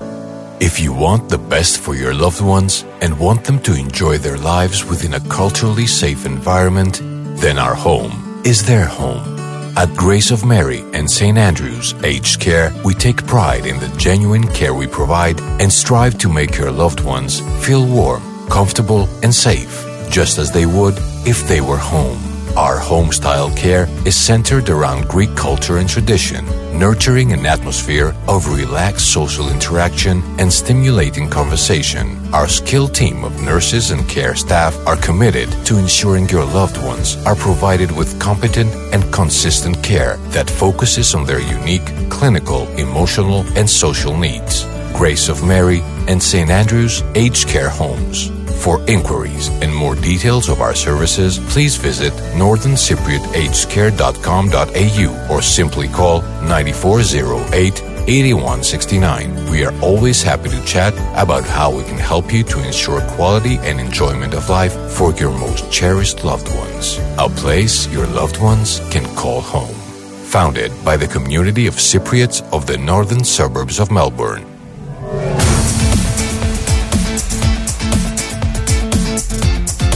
Στη Μελβούνι ακούς ρυθμό.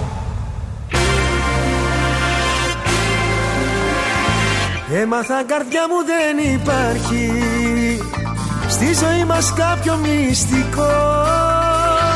Άνθρωποι και δυο που κάνουν λάθη Είμαστε εσύ και εγώ. Αποερωτευμένοι Γίναμε δυο ξένοι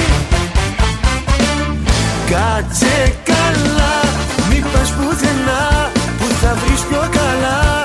Από μένα μακριά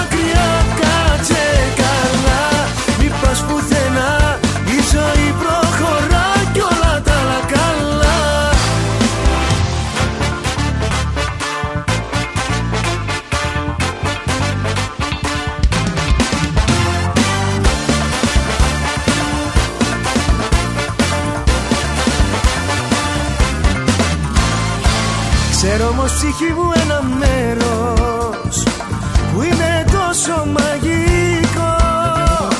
Κράτα μου το χέρι έλα πάμε και μη μου φοβάσαι σ' αγαπώ. Κάτσε καλά μη πας πουθενά.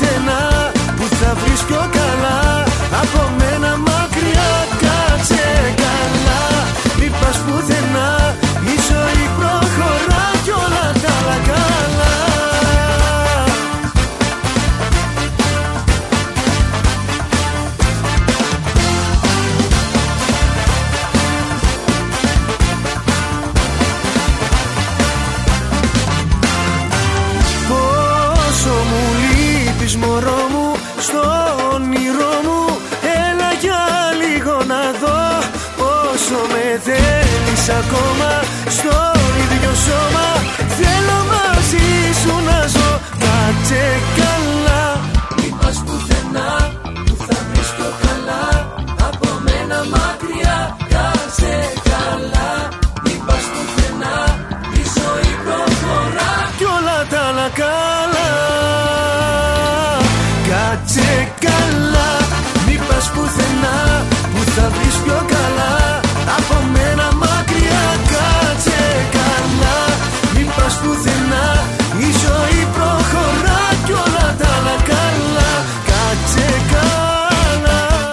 Εδώ μας λοιπόν ε, 17 λεπτάκια μετά τις 12 πάντα ζωνισμένοι εδώ στο αγαπημένο του ραδιόφωνο πολλές πολλές καλησπέρες που είχαμε μείνει Λοιπόν, άσε που είχαμε μείνει. Ε, Εχθές έκανα ρεπορτάζ. Ο Παναγιώτης πίσω λεπτό λέει το ίδιο λάθος δεν γίνεται δύο φορές τη δεύτερη φο- φορά δεν είναι λάθος είναι επιλογή έλεγε ο μεγάλος καθηγητής ο Μενέλαος Λουντέμης Ε, και; έτσι δεν είναι επιλογή Εμείς τους Μενέλαους Λουντέμιδες τους έχουμε γραμμένους Παναγιώτη μου. Όπως έχουμε και άλλους γραμμένους από την ιστορία μας γενικά και από την ε, βιβλιογραφία και από οτιδήποτε. Τι λες τώρα; Τι ρεπορτάζ έκανες; Λοιπόν, πήγα στο Κόλσο. Ναι. Εκεί στη γειτονιά μας, ξέρεις το Ναι. μεγάλο. Ε, μπήκα, ψώνισα, πάω στο συνηθισμένο ταμείο εκεί που είναι τα τσιγάρα, που είναι ε, μέχρι 12 αντικείμενα. Ναι. Δεν υπάρχει πλέον. Τι είναι. Δεν υπάρχει. Δεν υπάρχει. Τι το ταμείο αυτό; Γιατί; Έχει αντικατασταθεί με αυτόματο. Μετρώντας λοιπόν τα ταμεία που έπρεπε να πάω, εγώ, εγώ ήθελα να πάω να πληρώσω σε άνθρωπο που είναι εκεί. Ναι. Αφού πέρασα όλο το σούπερ μάρκετ, οι τρεις τελευταίες θέσεις είναι οι μόνες που έχουν άνθρωπο. άνθρωπο. Τρία ταμεία. Ναι. Και δέκα ταμεία Αυτόματα. αυτόματα. Η πρώτη ερώτηση που σου έρχεται στο μυαλό και η πιο εύκολη είναι ότι αφού εγώ κάνω τη δουλειά του ταμεία και εσύ γλιτώνεις κάποια χρήματα, λογικά θα πρέπει να μου τα αφαιρείς στο τέλος. Έτσι δεν είναι; Αν δεν μπορείς να μου τα αφαιρέσεις, τότε θα μου δίνεις τις σακούλες δωρεάν. Λέω εγώ τώρα, ε, να είναι ένα δίκαιο μέτρο. Και θα σου πει τι θα κάνουμε παζάρια. Εμείς θέλουμε να κοιτάξουμε να Μπράβο. σώσουμε την επιχείρησή μας. Άρα λοιπόν, εσύ δεν νιώθεις ότι ήδη τουλάχιστον δύο θέσεις από μία βάρδια έχουν εξαφανιστεί. Τουλάχιστον. Τουλάχιστον. Ναι. Ναι, τουλάχιστον. Δεν ξέρω αν προτιμάει ο κόσμος να πηγαίνει σε ταμεία με ανθρώπους ή σε αυτόματα ταμεία. Εμένα δεν μου κάνει καλό και μακροχρόνιο να πάω σε ταμείο για να κάνω εγώ τη δουλειά του ταμεία. Και τη δουλειά του ταμεία θα κάνεις, σε λίγο θα κάνεις κι άλλο.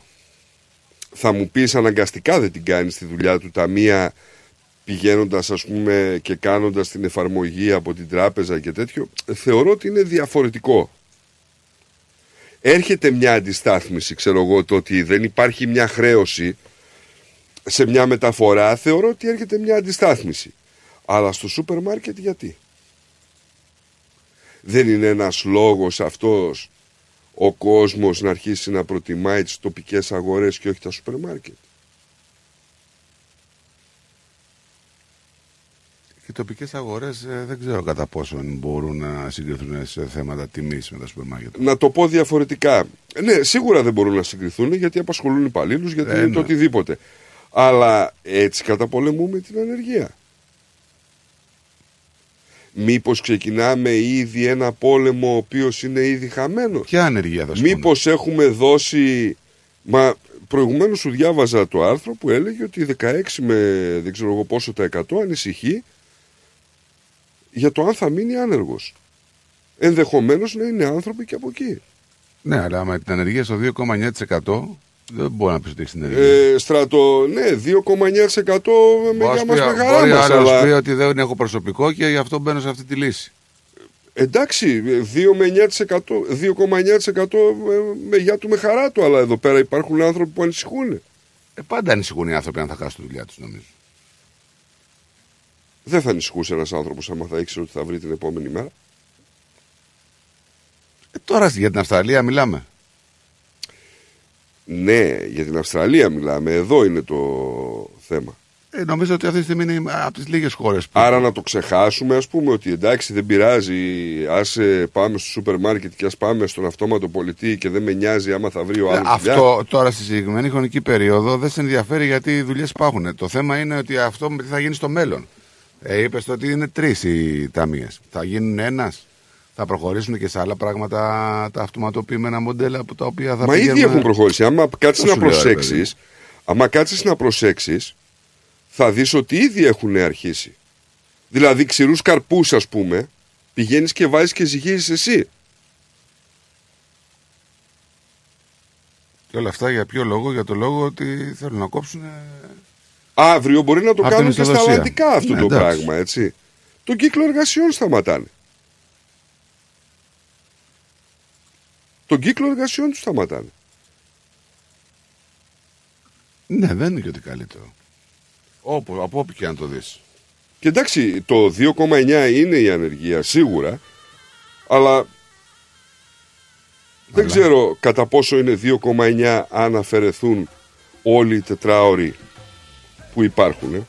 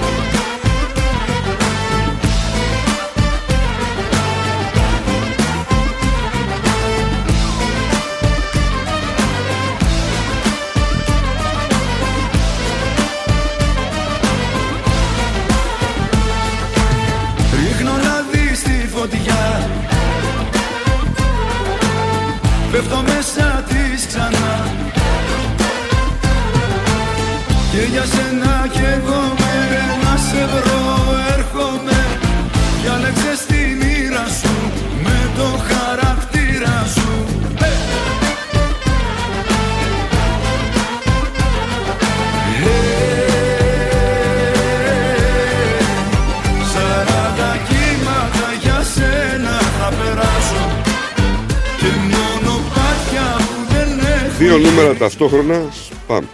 Ταυτόχρονα όμως, Τώρα. έτσι. Ταυτόχρονα. Εσύ έχεις μάθει να αγαπάς με το στανιό Δώσε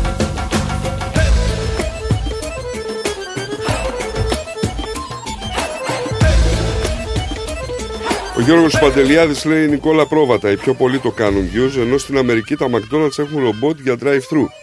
Ναι, και όλοι πάμε να δούμε την καινούργια τεχνολογία η οποία καινούργια τεχνολογία είναι το θάψιμο του ημερομυστίου ενός ανθρώπου που θα δουλεύει εκεί πέρα. για σένα θα περάσω. Και μόνο που δεν έχουν γυρισμό. Εγώ έχω μάθει να αγαπώ με την καρδιά μου.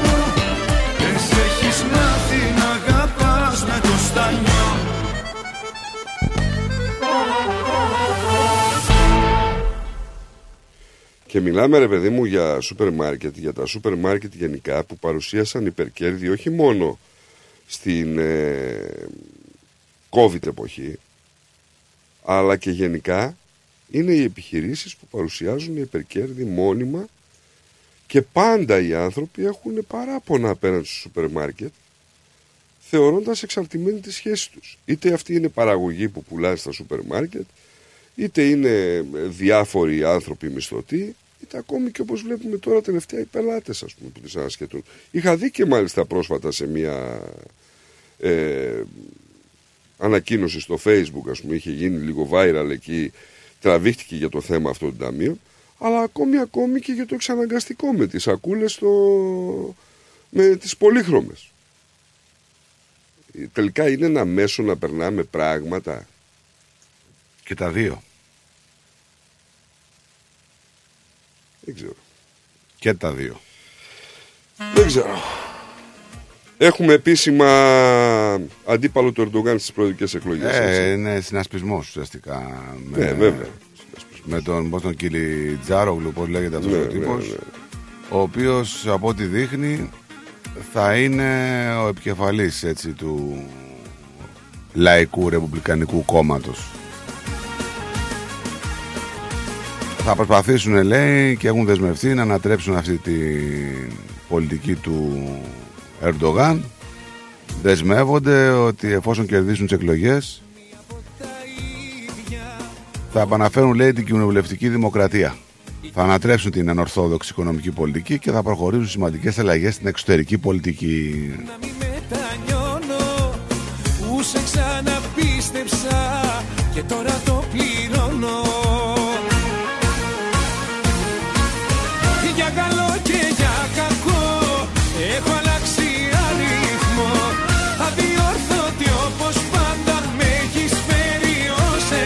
Είπαμε πιθανές ημερομηνίες 21 Μαΐου και 2 Ιουλίου οι εκλογές στην Ελλάδα. Πόσο, πόσο; 21 Μαΐου και 2 Ιουλίου. Και μας λένε τη 2 Ιουλίου γιατί δεν φαίνεται να υπάρχει κυβέρνηση από την πρώτη εβδομάδα. Από την πρώτη Κυριακή. Είχαμε αντιδράσεις στην Ελλάδα για τους καλλιτέχνες που βγήκαν στη σκηνή εν μέσω πένθους για τα τέμπη. Είχες πει θα αλλάξεις δρόμο και πορεία Πάλι όμως Θα ξε... τα πούμε, θα πούμε ποιοι είναι. Λοιπόν, Πάολα, Βέρτης, Τσαλίκης, ε, Γενιάς έχουν ξεσηκώσει η θύρα αντιδράσεων. Είχαμε αντάρτικο, είπαμε, από τον ε, Πλούταρχο. πίστεψα και τώρα το Εντάξει, πληρώνω πήρε μια θέση ξεκάθαρη και με γεια του με χαρά του.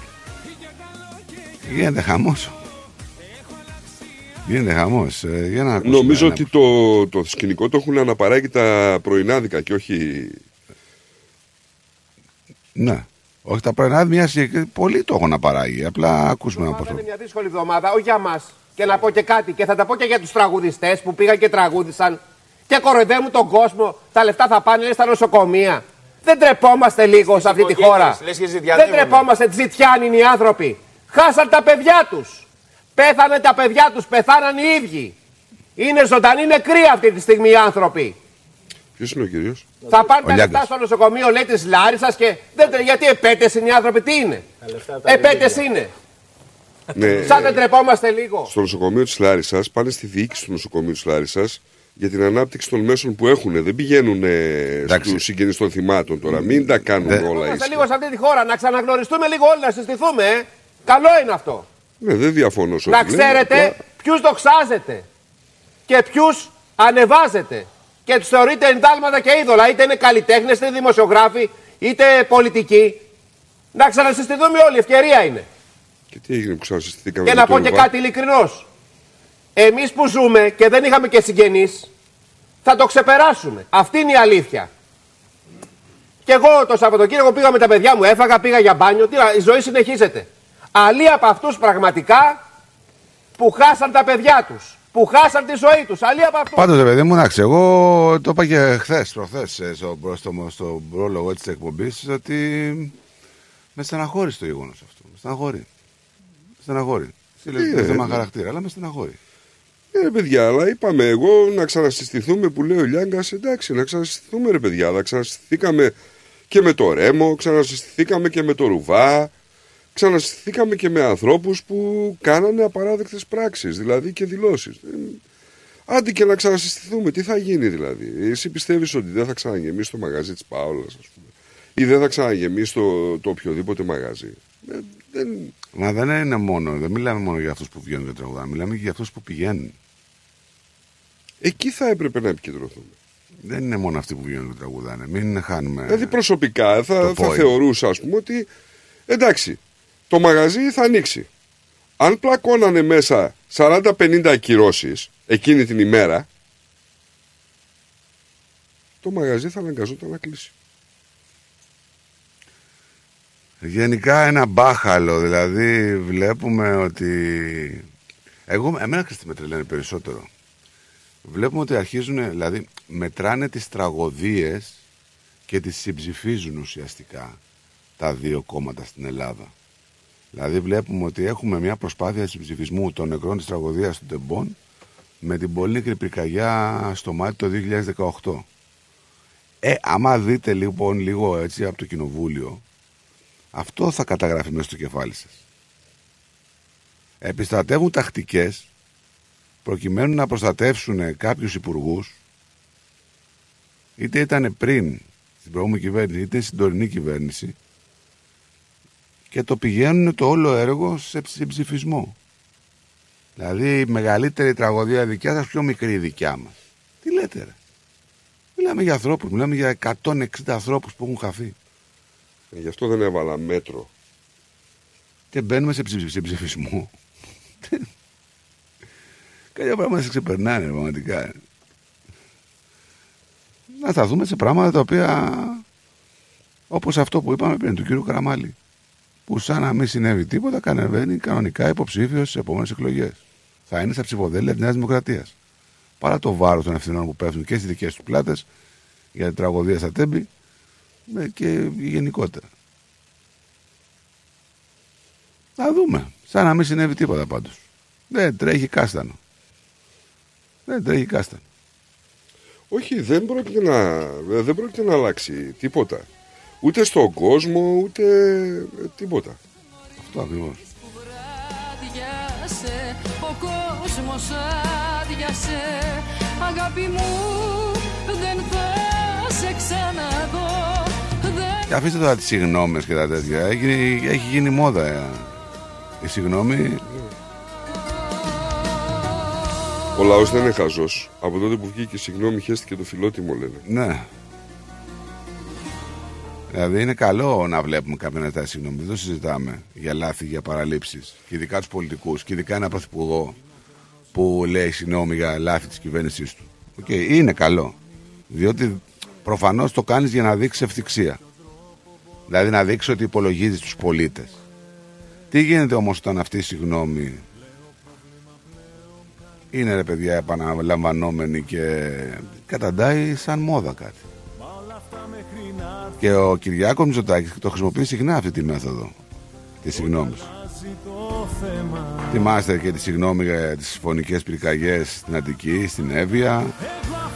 Υποσχέθηκε και ότι εκεί θα αποδοθούν ευθύνες είδε κάτι εσύ από τις φωνικές πυρκαγιές στην Εύβοια και στην Έλα Αθήνα. εσύ τώρα, είδα, πώς δεν είδα; Πώς δεν είδα και στο μάτι, δεν είδες εσύ; Πολλά, πολλά, πολλά. Τα τελευταία δεν τα είδες; Που δικαιώθηκε η γυναίκα και έγινε έφεση Όχι πολλές από το ελληνικό συγγνώμες. κράτος. Πολλές συγγνώμες ρε παιδί μου. Δηλαδή, Χριστιανέ μου, πότε, ζήτησε, πότε είχαμε τα Κάει και χιόνια; μια γυναίκα. Ναι, πότε είχαμε και τα Εγώ τώρα σου λέω για τις συγγνώμες που έχει, α, αριθμι- που έχει απαριθμίσει ο...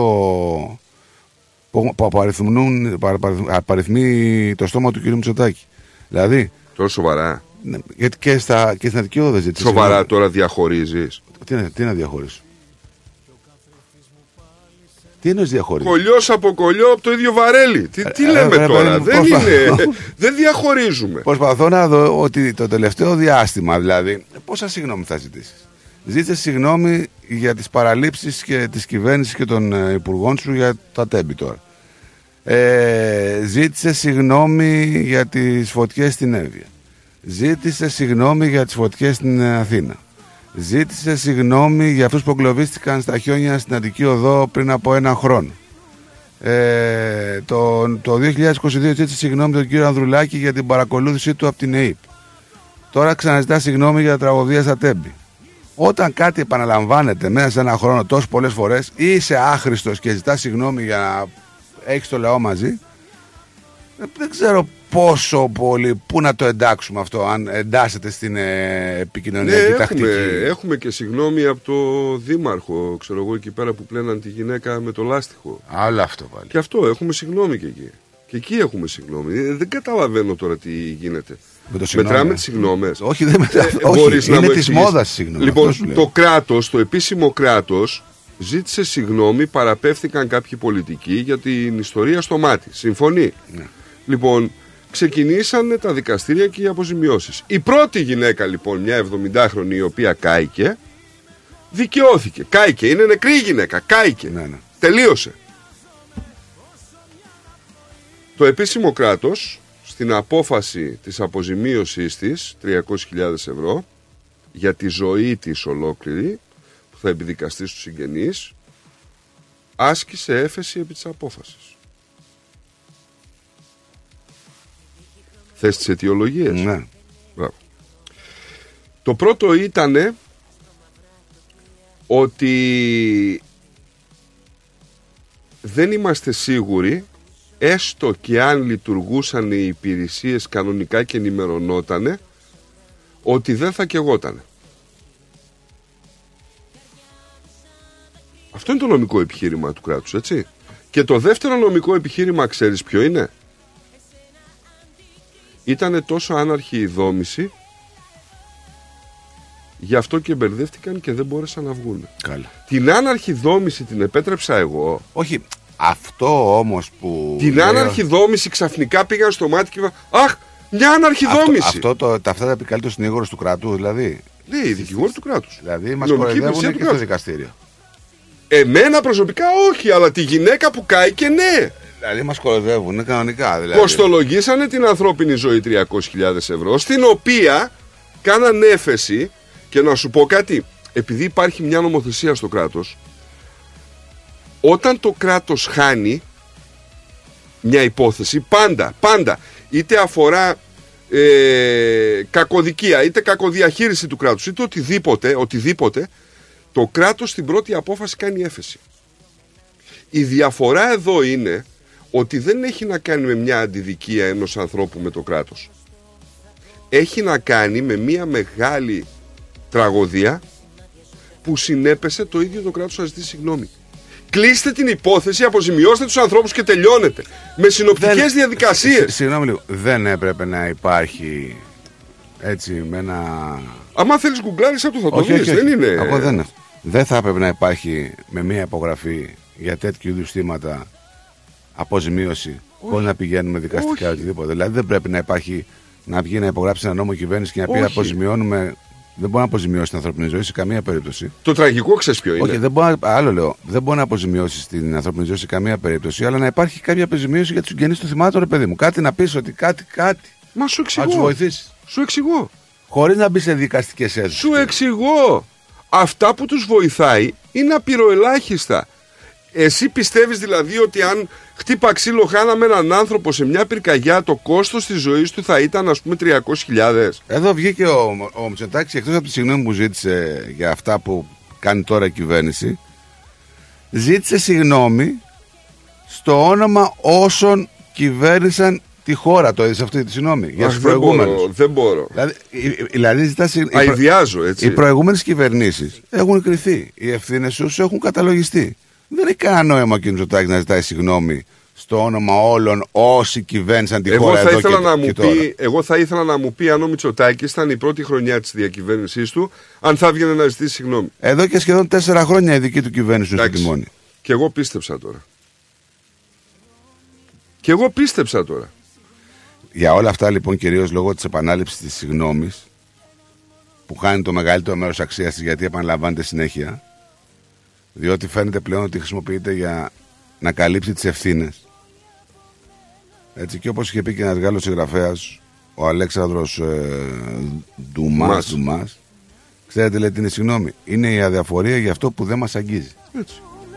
Ε, να σου πω λίγο κάτι. Πες μου εσύ πόσο πιστεύεις ότι αν ήταν στο πρώτο χρόνο διακυβέρνησης του Μητσοτάκη θα παρετιότανε ο Καραμαλής ή θα έβγαινε ο Μητσοτάκης να ζητήσει συγγνώμη. Ειλικρινά πες μου.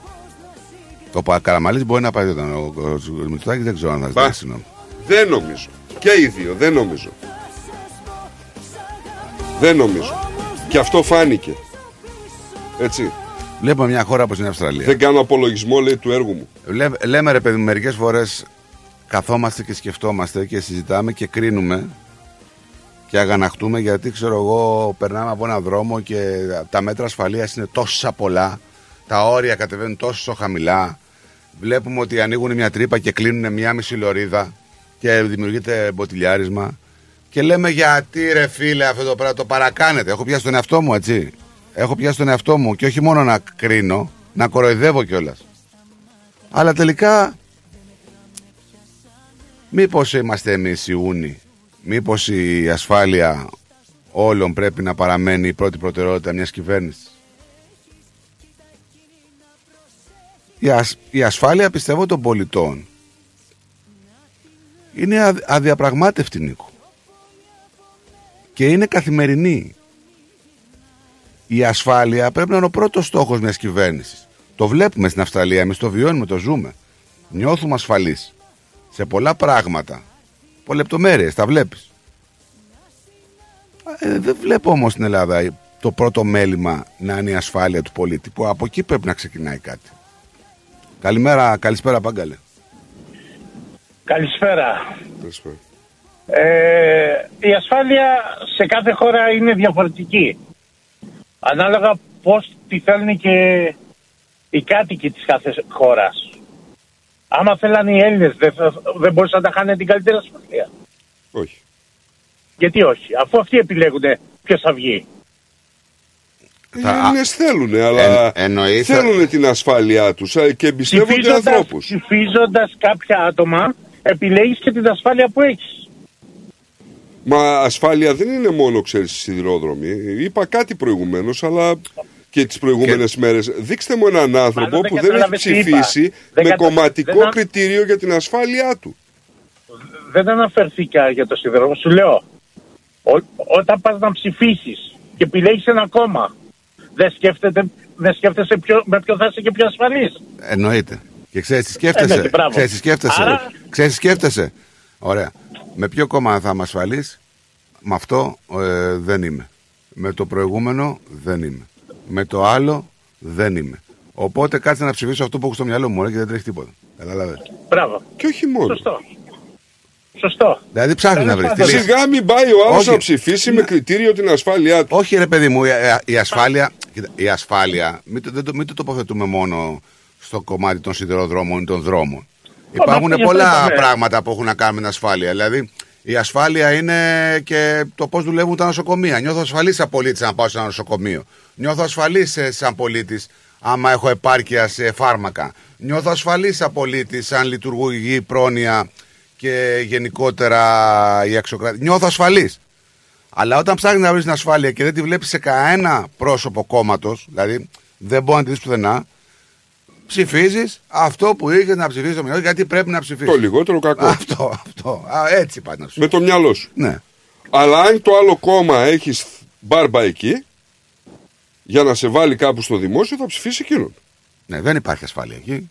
Δεν, δεν πας με την ασφάλεια. Α, ποιο είναι το κριτήριο Το- δηλαδή για να Το ψηφίσει. α και το μέγα στην ψήφο την έχει ο όχλος. Που είμαστε εμείς. Σε μια ουτοπική κοινωνία. Ό,τι συμβαίνει σε μια χώρα το επιλέγει ο όχλος. Όχι ο κόσμος. Σε μια ουτοπική Άλλο κοινωνία. κόσμος, άλλο ο όχλος. Άρα για όλα, μα όλα ευθυνόμαστε εμείς. Οπότε, Γιατί εμείς ε, ο- τους επιλέξαμε. Δηλαδή, ο όχλος είναι ένα 30-40% που βγάζει κυβερνήσεις στην Ελλάδα. Ναι, δηλαδή ο Μητσοτάκης αυτή τη στιγμή δεν είναι με πόσο, με ένα 10-12% δεν κυβερνάει. Άμα ψήφισε μόνο το 30%. Άμα βάλεις βεβαίως, άμα βάλεις το πόσο, από το, πόσο, ψηφίσανε πόσο και ποσοστό πόσα από το πήρε. εκλογικό σώμα ψηφίσανε, ε, ναι, εκεί είναι. 12-13%. Ναι. Τέλος πάντων, αυτά δεν θα αλλάξουν ποτέ γιατί είναι μέσα στο αίμα μας. Εντάξει. Ε, δεν, είναι και- Δεν πάνε δεν, να δεν μ' αρέσει σκοτωθούνε. όπως και το Δεν λέμε πά- μας. Και όμως έτσι είναι αταλίδη, γιατί να σου πω κάτι. Ο γιατί λαγιαδισμός είναι στο δολοφονηθήκανε, δολοφονηθήκανε τόσα παιδιά, γιατί δολοφονία ήτανε. Και τι λένε τώρα, βλέπεις, Τσίμας, πρωτοσάλτης, ε, έγινε μια θυσία για να φτιαχτούνε. Γιατί δεν μας λένε αυτοί οι κύριοι, ή δεν λέμε εμείς αυτούς τους κύριους, να βρεθεί έστω ένας, να πει Τσίμα, πρωτοσάλτη, ανεβείτε στην ταράτα του Sky, πηδήχτε από εκεί, να θυσιαστείτε, μπας και γίνουν καλύτεροι δημοσιογράφοι. Του Δεν το πρέπει λένε και να όλοι, αλλά δυστυχώς συνεχίζουμε να τους παρακολουθούμε και να Τι τους το δίνουμε λέει. ακροαματικότητες. Όλοι τους το λένε. Κοιτά, δεν- Άρα δεν- μην παιδιά, φταίμε πάλι. κοιτάξτε, κοιτάξτε να δείτε κάτι. Δεν μπορούμε όμως να μιλάμε για ασφάλεια και να την επικεντρώνουμε στον αστυνομικό, στην, αστυνο- στη στρατιωτική στολή, στο αστυνομικό πηλίκιο, έτσι. Ασφάλεια είναι και το τι κάνουμε εμείς σαν άνθρωποι. Δηλαδή δεν μπορεί να είσαι βέβαια. ασφαλή άμα. Ό,τι και να σου κάνει ο άλλος, άμα εσύ δεν θέλεις να είσαι ασφαλής, δεν μπορεί να είσαι ασφαλής. Δηλαδή, δεν μπορεί να λέμε, «Α, θέλουμε να έχουμε καλούς δρόμους, να γίνονται ελέγχοι, αλλά απ' την άλλη να μιλάμε σ- στα κινητά μας και να γινόμαστε κλιματίε, να μην τιμωρούμαστε, έτσι, και να συνεχίζουμε, επειδή υπάρχει ατιμορρησία, να συνεχίζουμε να κάνουμε τέτοια πράγματα. αταληδεί ο αστυνομικός, γιατί υπάρχει μια παρεξήγηση με τη λέξη αστυνομικός. Δεν είναι για να σε συλλαμβάνει και να σου λέει ότι έχεις κάνει ένα έγκλημα. Ο αστυνομικός στην πραγματικότητα είναι για να σου θυμίζει τι λέει ο νόμος. Άμα εσύ ο ίδιος δεν θες να το καταλάβεις, ο αστυνομικός δεν μπορεί να σου κάνει τίποτα.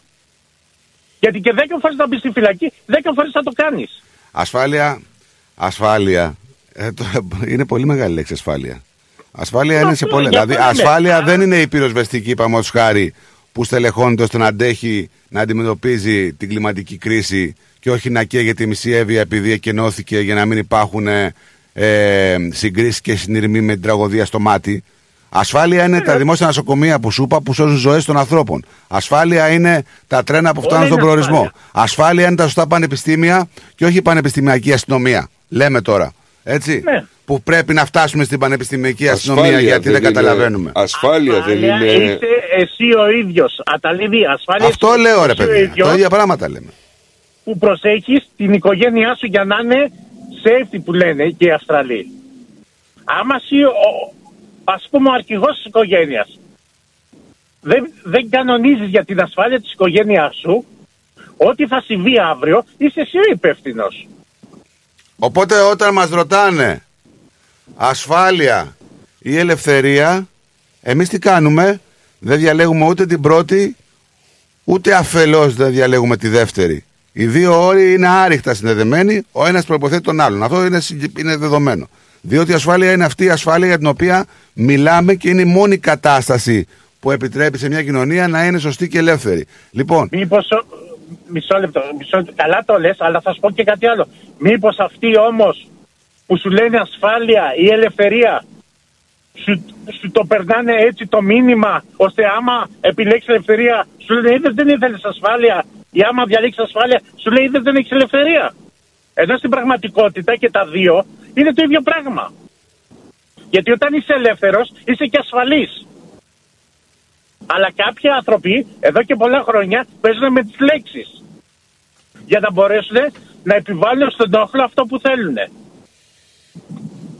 Όποιος μπορεί να το καταλάβει. να είστε καλά ρε Πάγκαλα γιατί πρέπει να κλείσουμε και έχω και άλλη Έγινε. γραμμή. Για χαρά. Για Έγινε. χαρά. Για χαρά. Πάμε στην τελευταία γραμμούλα για σήμερα. Καλημέρα. Καλησπέρα. Καλημέρα, καλημέρα. Όλη μέρα καλημέρα.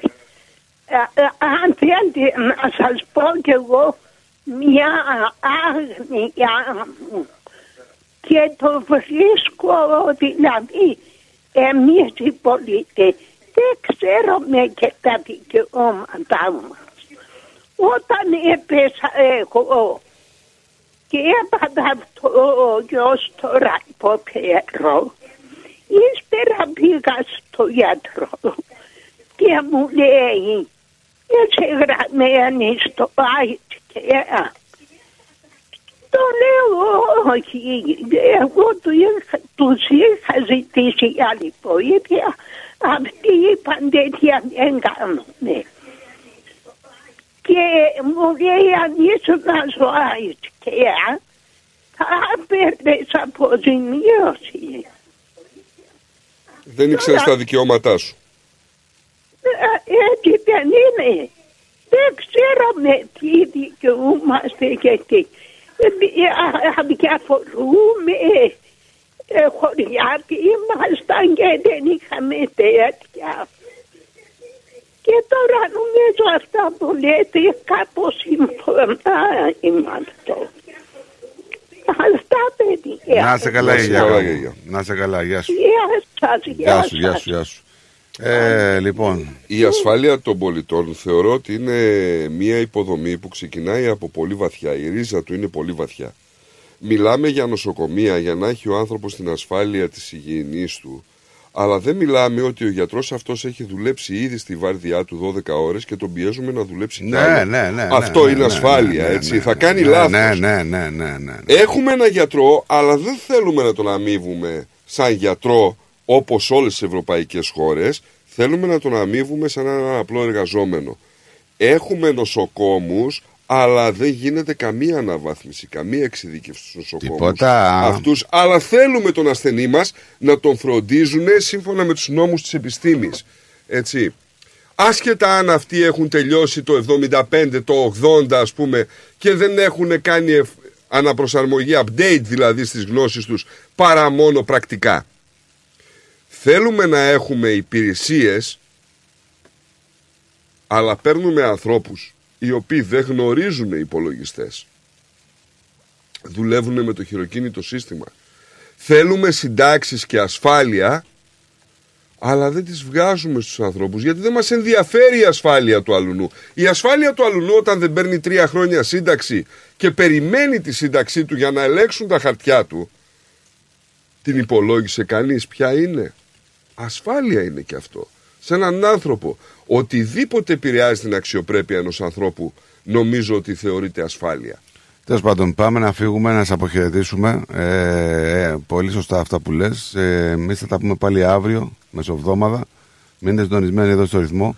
Ακολουθεί ο Πλάτων Ζανιζάκη 3 η ώρα. Να περνάτε καλά και να χαμογελάτε με ό,τι και αν συμβαίνει γύρω μας. Γεια σας. Bye.